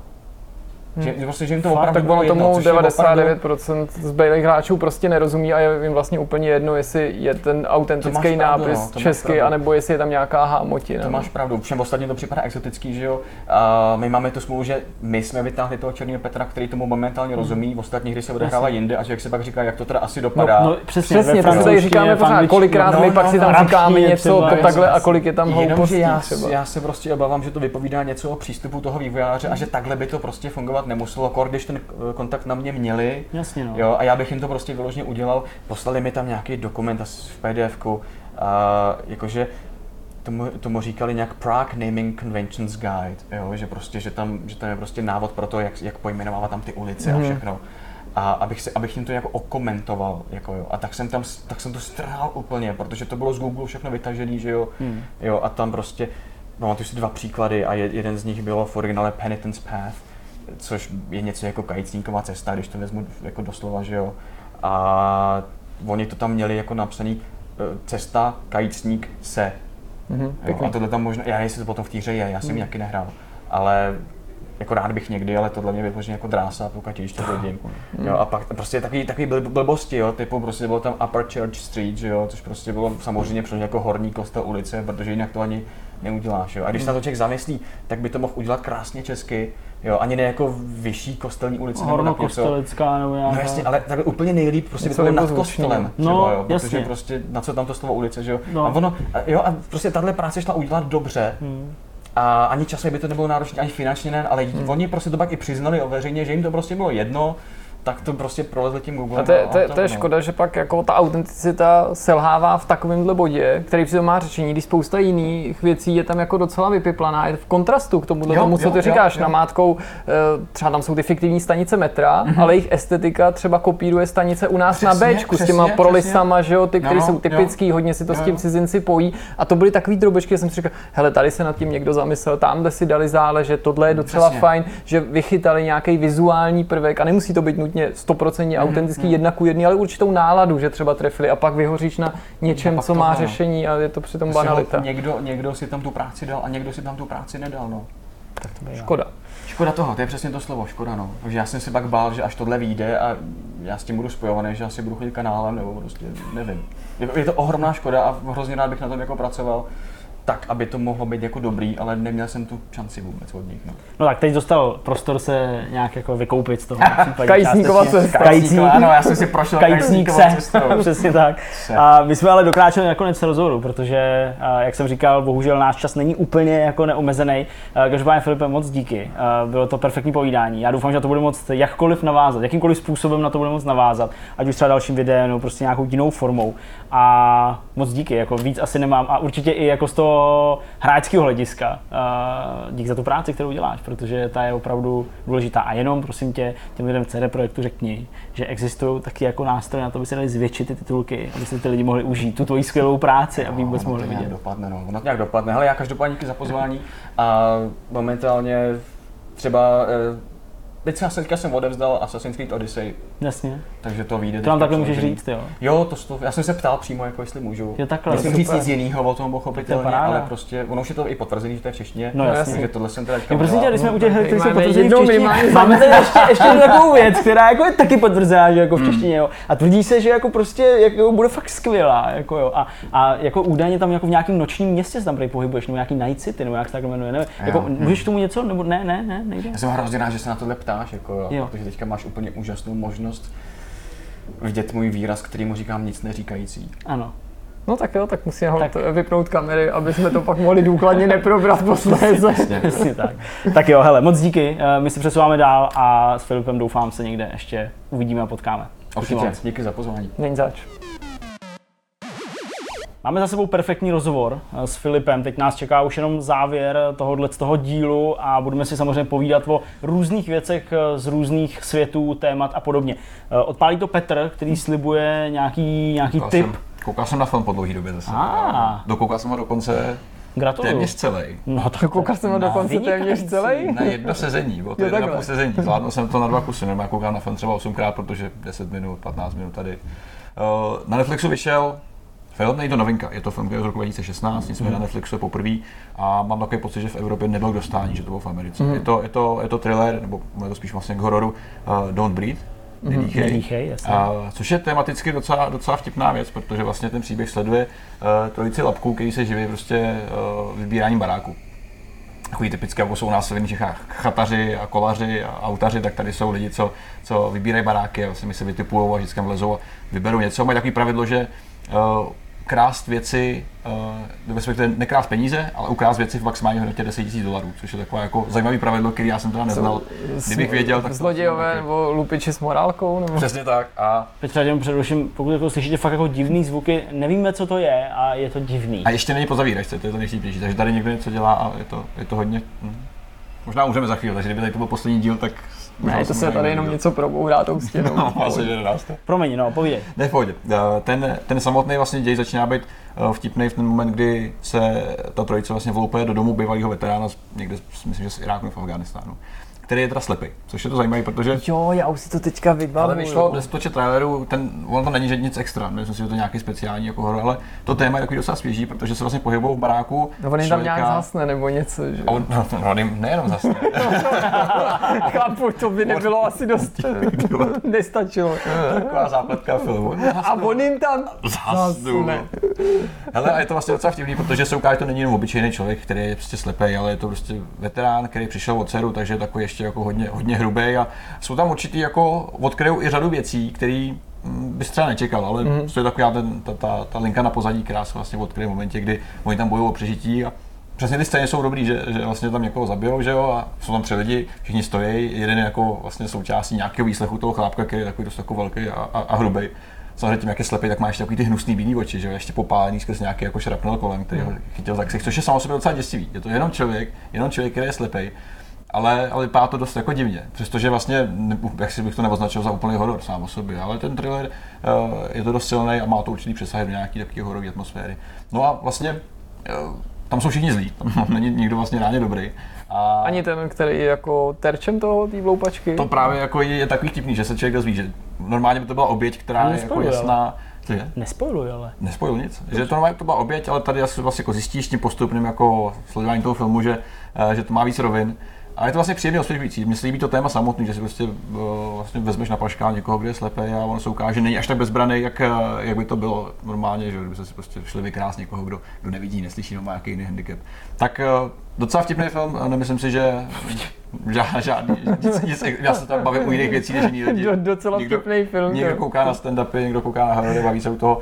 Tak uh, celkem příjemný osvěžení v tom normálním uh, vlastně inventáři, který nabízí Netflix, co se hororu týká. Je to samá duchařina a takový dost takový archetypální věci, tak tady to funguje celkem pěkně. Takže to je moje doporučení. Uh, samozřejmě každý si musíte říct sám, jak, jak se vám to líbilo. Já jsem to neviděl, ale pak, jak to Petr popisal, jak se mi to vybavilo a koukal jsem, že to má i docela slušný hodnocení a Hmm. že, že, by to mohlo být asi zajímavý, tak po tom tvém doporučení o tom budu znova uvažovat, že Že se se s na to Magdalenou koukat podíval. doma, až budeš usínat.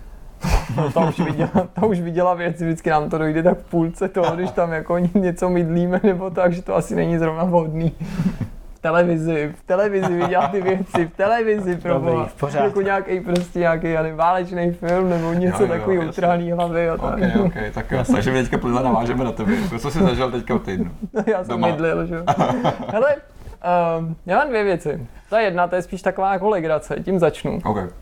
A sice, že Wall Street Journal, respektovaný médium, vydal článek o tom, že se v Americe zrodil nový biznis. Ten biznis eh, obnáší to, že rodiče teďka platí hráčům Fortniteu za to, aby jejich děti naučili hrát Fortnite. To je Jsou to prostě. Fortnite tutoři, normálně prostě jako školitelé, lektoři v podstatě. Tím lektorem je zpravidla nějaký prostě 16 letý dítě, který mu ty prostě vysolíš spoustu doláčů za to, aby ono pařilo s tvým dítětem. Takže jako to asi budu muset ten článek přeposlat nějak mámě a dát jí vědět, jako, že když ona si myslela, že to nejhorší, moje máma, myslím, co se může stát, je, že, že dítě prostě hraje ty blbý hry a tak. Ale moje, moje máma to takhle neměla, to bych jí křivdil, ale že jako bys neměl trávit příliš času u počítače hraním videoher, takže to může být mnohem horší, protože můžeš taky za svojí mámou zajít a říct si, máme potřebu hodně zvýšit kapacity, protože si potřebuji zaplatit Tyhle. kouče, nejsem dost dobrý v Fortnite. Rok nebo já nevím, roka půl dozadu dva, nevím, kdy začal Pokémon Go, tak se objevili takový jo, jako trenéři, trenéři jo, který prostě no. spučil svůj účet a oni ti šli po Manhattanu lovit prostě tvoje Pokémony. Jo. No, tak jako eh, docela mě jako pobavila i vsuvka, že to taky jako slouží jako stmelování, že některý ty rodiče nezaplatí jenom ten kurz pro to svý dítě, ale jdou tam taky, kamaráde, aby, aby vlastně... Jo, ještě rodič ne, ten rodič, že se do toho zapojí taky, aby ne, ten Fortnite ho asi tak zajímá, jako když tady Zdeněk popisoval, jak rodičům ukazoval nějakou hru, kterou nechtěl koupit, jenom jim chtěl ukázat. tak ale prostě musí se překonat, protože ten Fortnite je to jediný, o čem se to dítě s tebou chce bavit. Přesně tak. Respektive o čem se chce bavit obecně, že jo? takže ty pokud si musíš navázat nějakou komunikaci a tomu, musíš to znát, tomu já rozumím, tak musíš, Fortnite. musíš, musíš ten Fortnite znát, musíš o něm mluvit, že jo? protože na, na, nás třeba, to jsme už vzpomínali kolikrát tvrdě, eh, hned v roce 90 a 91, když jsem byl v první a druhé třídě, udeřili želvy ninja, který se sem dostali hned po revoluci hmm. a to si moje máma musela málem obarvit vlastně na zelenou, protože to prostě, já jsem jako jel želvy, fakt jako, jo, jo. prostě nic jako, jsem neznal jinýho, prostě po, pomalu k večeři bych chtěl želvý polívku, že jo, prostě furt jsem chtěl ten kanál, že jo, tankodrom, ne tankodrom, ten druhý, ten technodrom. No. Já už jsem z toho nějakou dobu. Tankodrom je takový, jako- v té době trochu to právě Ten jsem mohl dostat, přesně tankodrom. Ale zpátky jako k něčemu, na co se dá dívat. Okay. A to je pořád, eh, pořád seriál eh, satirický, který se jmenuje Who is America, což je Bar- no, nová věc no, Saši Barona Cohena kterou teda jako nemůžu říct, že bych ji jako očekával, nebo vyhlížel, nebo že by tam skočila na HBO Go, kde je k hmm. dispozici. A hned jsem si ji musel pustit, ale jako pustil jsem si nějaký jako moment, kdy, proč to neříct konkrétní moment, kdy Kristýna uspávala, nevěděl jsem, jestli mám k dispozici půl hodiny nebo minutu, tak jsem si řekl, tak to zkusím, jaký to bude. Viděl jsem tři díly, které byly zatím k dispozici. Mezi tím, když si neuspávala? ne, ne, ne, pak jsme se dívali spolu, protože jsem jí řekl, hele, tomu, podívej se na to se mnou. Je to trochu úplně blbý a trochu jako chvílema fakt dobrý, mm-hmm. což vlastně platí, to myslím, pro jeho pro všechno, přesně. pořady obecně. Já musím říct, že mě se jako fakt líbil jako Borat. Mm-hmm v podstatě jako se mi vůbec nebyl Bruno, neurážel mě, hmm. ale prostě nebyl to ten humor, který bych to. A ty věci pozdější mi přišlo, že se jako trochu ztratil na té cestě. A tohle je hodně v Borat stylu tím, že on konfrontuje co by fiktivní postava, respektive víc postav skutečný lidi a snaží se nějakým způsobem zesměšnit, ale mně se na tom tentokrát líbí a to pro ty předchozí filmy nevždycky platily, nebo ty jeho role, že on občas zesměšňoval lidi, kteří si to nezaslouží, mm. nebo zesměšňoval. On do nepříjemných situací dostával lidi, který neprokoukli, že to je for a snažili se mu s něčím pomoct, nebo, a to se mně nelíbilo, protože vlastně jako já se nemůžu smát, nebo, hmm, no má to tak, vlastně, na, když si někdo dělá prdel prostě třeba z důchodců, no, který jasně. v dobrý víře někomu pomáhají. Tady on natírá lidi, u kterých já ne, nemůžu říct, protože neznám třeba takhle úplně do detailu americkou politiku, zvlášť nějakou lokální, tak nechci je odsoudit a říct, že to všichni zaslouží, ale určitým směru jsou jako mm, tím terčem a priori, protože jsou to politici, hmm. celebrity a takový ty pseudocelebrity, co jsou vlastně, že vylezli jenom z nějakých reality show a dost se mi to někdy líbí. Hmm. Konkrétně tam má jako dvě alter ega, které mě pobavily. Jedno je takový jako já ne, si nepamatuju to je jméno, člověk, co říká, že už týden po tom, co Hillary Clintonová prohlála v prezidentských volbách, tak dokázal vstát z postele a teď objíždí Ameriku eh, na kole, nějakým biokole, aby prostě sjednotil ty, ty rány a takovýhle. Což to sjednocování vypadá tak, že přijede do nějakého zapadákova, prostě nejrasističtějšího a tam jim jako oznámí, že prostě budou mít super investici na radnici, že ho nechá si ty lidi vyvolat. Jo, jo, prostě investice. A kolik to bude? Hádejte, prostě, jo, to prostě 100 milionů dolarů, jo, 100 milionů dolarů, prostě spousty pracovních místo budete. Chcete to vidět? Chceme to vidět. Chcete to vidět? Chceme to vidět. Teď to strhne. Je to největší mešita na světě. Prostě, jo, teď ty lidi fakt, cože? cože? A to takový to, že na to koukají a oni musí vyprovokovat. Ale fakt tam dorazí na ty lidi a já je nechci prostě jako schazovat, ale dojde na to tvrdý jádro, prostě já nebudu říkat rasisti, ale jsou to určitým způsobem prostě islamofobní hmm. třeba lidi. A nemyslím to teďka jako urážku nebo hmm. nálepku, prostě, ale jsou to nějaký islamofobové. A oni, cože, to si děláš srandu, no to snad ne. A počkejte, jste to nepochopili, to je největší mešita na světě největší. Oni, no to snad ne, prostě, co bezpečnost, prostě, jak tady budeme žít. Správně mi připomínáte, bezpečnost. Ta mešita bude prostě obezděná, to prostě do ní se nikdo nedostane, ta bude prostě perfektně zabezpečená. Slibuju vám, že těm muslimům se absolutně nic nemůže stát, jo, takže je prostě úplně jako na míchu. Takže ten je dobrý, ten je dobrý, ale pak je tam postava, která dostala zatím nejméně prostoru a to je co pro mě. Nebo chopil jsem, jestli je to návrhář nebo fotograf, ale je to nějaký Ital, nějaký Gio nebo něco, který úplně perfektně vytrojil nějaký dvě blbky prostě z nějakých reality show a to si umíte představit, jak to jako je pro mě prostě dar z nebes. To jsou prostě profesionální celebrity, kteří prošli reality show, nejsou, ne, nemají ani, že by byly zpěvačky nebo hmm. moderátory, prostě blbky, blbky z televize. A ty on jako úplně bez mrknutí oka, na žádný přemlouvání, přesvědčí, že spolu nafotí falešnou kampaň, že byli někde prostě v Africe nějakou charitu dělat, prostě pak s nimi natočí rozhovor a to je prostě, to vidíš to dno, ty tu špín, a to mě se na tom líbí, jak to odhalí, kdy ta prostě, nejen, že ona se tam fotí a udělá fejkuje na zeleném pozadí a oni ji včlenují do nějakých fotek no. a oni pak ukecá a těm lidem to není vůbec nápadný. Tak blbý jsou to, mě na tom že, že a odhal se, odhal se, víc si sundej si ten prostě, oni jsou tam nějaký, jako jak se jmenuje, ten oblek jako proti nějaký ebole, sundej, mm. otevři si ten oblek, ukaž mi prostě ty prsa víc a tak ona to jako udělá, říkáš, to musí úplně blbá, jako jak by si mohla myslet, že takhle ta fotka, dělej, vyšpůl víc, ukaž mi víc zadek, jo, a prostě tyhle ty, ty. A pak tam s ní dělá rozhovor zase nebo s druhou, která jako zabránila válce zas někde, že tam přijel nějaký fiktivní diktátor a jenom chvíli to přeruší, kdy ona je třeba jako zmatená z té otázky, protože se zeptá na úplnou hovadinu. A jinak úplně bez přípravy on No a já jsem taky slyšel, že si v té zemi je prostě XY, že si prostě zabránila prostě genocidě, že tam ten prostě chtěl přijet ten diktátor, ale že ty si s ním promluvila a jako, že díky k tomu k té genocidě nedošlo. No, to je pravda, to je pravda. On přijel, ukázal se, že to je celkem milý chlapík, jo, on mě poznal, jako říkal, že mě má rád, že se na mě rád dívá, takže jsme si popovídali. No a kolik si zachránila jako lidí? 10 tisíc, jo? No, no, no, asi 10 tisíc jich bylo. Tyjo, to, to, je fakt dobrý, tyjo. A jak jsi, tam, jak jsi tam byla jako dlouho, jo? Ty jsi tam teda byla prostě um, měsíc? Ne, ne, ne, já jsem, já jsem tam byla týden. Ne, počkej, počkej, tady to stopne, jo, musí říct, že jsi tam byla aspoň tři týdny. No ale to se jako pozná, ne? Prosím tě, co by se na tom poznalo? No takže a jak jsi tam byla dlouho? No byla jsem tam tři týdny, jako ty jo, to se mi na tobě líbí. Takže ty seš taková, jako že prostě opravdu jako tou charitou žiješ, že to jenom jako neříkáš, jako ty ostatní celebrity. No právě to já jako nesnáším, když jako někdo se jako vydává, že jako dělá nějakou charitu, protože já to fakt jako, no a proč jsi tam rozhodla jako jet, jako že prostě to tě jen tak napadlo? No to mě napadlo, tak jako no, normálně jsem si to jako řekla, no, že bych prostě jí mohla pomoct, že mají ty jako nemoce, že jo, třeba jako prostě tu ebolu a že bych tam jako jim měla jako pomoc, no. Já jsem se prostě vůbec ani jako nebála, nebo prostě takhle, to jako, jako ráda pomáhám, víš, jako hodně ráda. No prostě, takže jako to si umíš představit, jak jako tohle jako miluju, takovýhle lidi prostě sejmout. Z druhé strany má tam nějaký alter ego, který mě až tak zábavní nepřišly, ale myslím, že se to může časem změnit. Hmm. Nejvíc publicity dostal asi ten falešný izraelský agent jo, jo, Mossadu, jo, díky kterému už se podařilo teda, jako, nebo vlastně musel rezignovat jeden, že jo, ten, teda, no.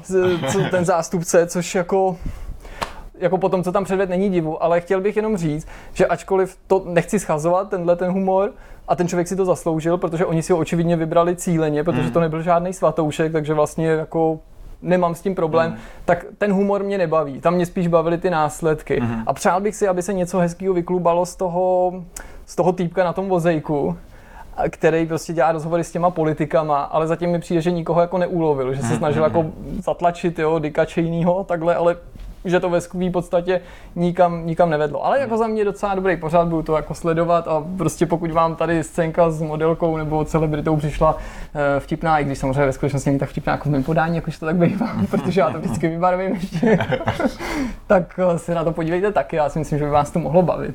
OK.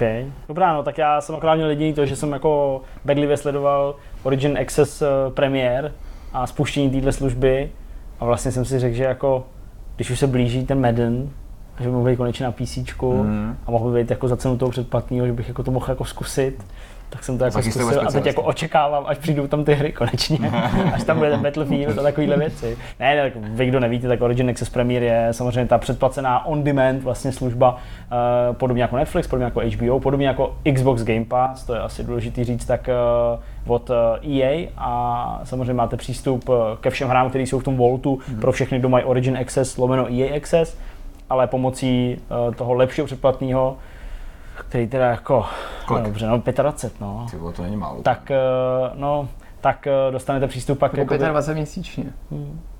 To je randál, no. No a co je ta výhoda pro mě? Já jsem ti do toho skočil, sorry. Co, co je ta výhoda? Uh, no, Už neví. ty vole, je to 25. kurva.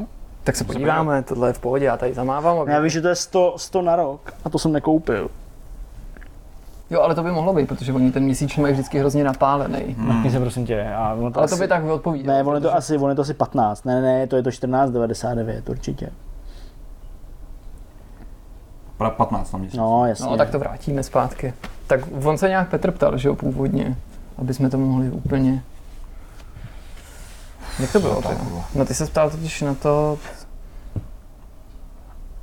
Nebo to můžeme katnout do toho, že ty řekneš 25 a že tě někdo přeruší? Je, jakože je to fakt 25? Nebo že já můžu říct, hele, ty, to jsme přerušili ve chvíli, kdy já jsem řekl 25 na měsíc a ty můžeš se v tu chvíli opravit, že řekneš, ne, ne, blbost, je to 15 na měsíc. Jo, okay, okay, dobře. Takže fakt 25 na měsíc? Ne, ne, ne, samozřejmě, je to blbost, je to, je to 15 na měsíc a je to 100 na rok, Mhm. mm-hmm. pokud uh, byste nějakým způsobem o tom uvažovali na rok. Ale ono to vlastně není úplně blbý, Mhm. mm-hmm. protože jak máš přístup k těm, k těm hrám v tom, v tom Voltu a vlastně k novým hrám, které výjdou, vlastně všechny hry od EA, které jsou na počítači zároveň taky, tak uh, budou dostupný uh, skrz tohle předplatný Což je jako Game Pass, že tam budou jako v, den vydání od začátku. dokonce pět dní před vydáním. Jasně, ale Pět dní jasně. před vydáním, Mhm. ale v plné verzi a můžeš je hrát a prostě jsou, jsou tvoje, dokud si platíš. Jasně, nečekáš třeba ten rok, než Ne, zastará ne, ten ne. sportovní ročník a oni ho tam Ne, šoupnou, ne, nic takového. starší. Ty nový, pokud máš to premiér, máš k ním přístup a pokud fakt chceš jako aspoň dvě hry od EA Mhm. do konce roku třeba, tak za těch 100 dolarů se to fakt vyplatí, protože To jo. nad rámec toho tam máš jako fakt 120, asi 4 další her, plus ještě tam vyjdou nějaký, který tě třeba nemusí zajímat z těch nových, No ale pořád stejně se si zahrát. A já jenom doufám, že jako tohle je ten nový trend, protože tak, jak máme rádi Netflix, tak, jak máme rádi HBO, jak o tom tady často mluvíme a ten důvod je i ten, že to prostě platíme, protože to prostě se vyplatí, Hmm, to určitě. tak tohle společně s tím Xbox Game Passem a myslím si, že i Sony třeba v případě pak nový verze konzole, No, jako ne už týdle, ať to už udělají, možná to mě to týdle, fakt strašně to prostě budou mít a já si to klidně budu platit, Hmm, protože jako tam pak, to je ta odpověď, jako, jako proč jsou ve hrách uh, nějaký DRM věci a, a hry jsou strašně drahé a jsou, a jsou furt stejně drahé, jako byly před 15 roky Hmm. a furt 60 dolarů, tak jako tohle je ta odpověď. Prostě jakože za 100 dolarů můžeš mít všechny nové hry od jednoho studia Ne, je a hrát cokoliv chceš z těch starých. Tam jsou Dragon Age, Mass Effecty, věci, které jako, neříkám, že by je nikdo nehrál nikdy, jo, ale prostě můžeš se zahrát zpětně, se, se. jo, je tam Unravel, jsou tam prostě, jo, a SimCity třeba, jo, když chceš Team Hospital. Ale já, já, tyhle ty modely toho předplatného, nebo jejich absenci a absenci zpětní kompatibility vnímám teďka, vnímám teďka jako největší nevýhodu PlayStationu. Jo. Vedle mnoha výhod, ale největší nevýhodu PlayStationu oproti Xboxu, Hmm. protože já jsem se do toho teďka víc ponořil, víc jsem hrál na Xboxu a to je prostě bomba. A nakonec ty služby se ještě perfektně doplňují. To je na Hmm. tom ten největší joke, že to není nějaký Game Pass a nějaká zpětná kompatibilita. Ale díky tomu, že tam existuje ta zpětná kompatibilita, tak díky tomu si zapařím z toho Game Passu No, spoustu no, těch přesně tak. 360 her, který bych si normálně chtěl zahrát, ale už bych si je nekoupil, protože už bych za ně nechtěl znova utratit, jasně. protože mi je dřív tedy ukradli, nebo už jsem prostě nechci za ně znova platit, nebo co já vím, Mhm. nebo jsem je někomu dál, nebo něco. A tady to přesně se doplňuje a perfektně to funguje. skvěle. Takže kež by jako Sony se chytla za nos a něco takového tam šoupli. Jediný co, tak a to je nutné ještě jednou jako zdůraznit, stáváte se toho tak trochu otrokem, protože ta hra je dostupná jenom v případě, pokud vám běží to předplatný. To neznamená, že byste jako za 15 dolarů předplatný se dostali ke hře Battlefield V, Hmm. stáhli si ji, hráli ji a pak ji hráli furt i bez předplatný, jo? takže to je jako, to je jako nutný říct, jo? protože některé služby takhle nefungují. Nějaký Některý- limity tam musí Ale zase nejseš tím Plus a otrokem tak dále jako, dostáváš jako zdarma, že, jo, který ti zůstávají. No ale jako zase u toho jo. Goldu, ale u Plusu tě zase seš otrokem tím, že to musíš včas aktivovat. To mě třeba štve, Jasně, no. že když jsem jakoby akt- aktivním předplatitelem, proč to musím aktivovat? No jasně. Já to prostě nechci, já to jako kolikrát automaticky, prošustruju, jakkoliv no, se to zdá bizarní, že já za měsíc nenajdu čas. No fakt se mi to stane, že to občas No to no prošvihnu, jasně, protože mám no. prostě milion jiných věcí na starost. A jako to se mi to nemůže automaticky aktivovat prostě všechny hry v období, kdy předplácím, to bych prostě No, to, jasně, to, no. to, by bylo fakt super. Ale jako obecně tahle služba na PlayStationu chybí a Chybí měla by tam být. bude, no. tak snad. Dobrá, no tak jo, tak jsme na úplném konci, a zase skoro dvouhodinového vidcastu, možná, uvidíme. A doufám, že vás to bavilo, doufám, že jste si našli zase kus svých nějakých super informací. Chlapi, díky, že jste to zvládli. Díky. Já děkuji sám Já jsem úplně jako Jsem monumentální krásně úplně slavený, spařený, jako, jako Magor je tady fakt vedro. Akvárko, ty jo. Takže to vypněme Děsivý. a zase se dejme na týden pauzu. Takže hezké pondělí vám přeji, krásný další zbytek eh, týdne. Koukejte na videa, lajkujte, palcujte, zvonečkujte. Srdíčkujte. Děkujeme moc. Mějte se hezky. Ahoj. Ahoj. Ahoj. Fakt mě tak bolej záda, ale No, tak strašně. Vylej ty vole. já jako se nemůžu hnout. Ah, jsem starý zmrt.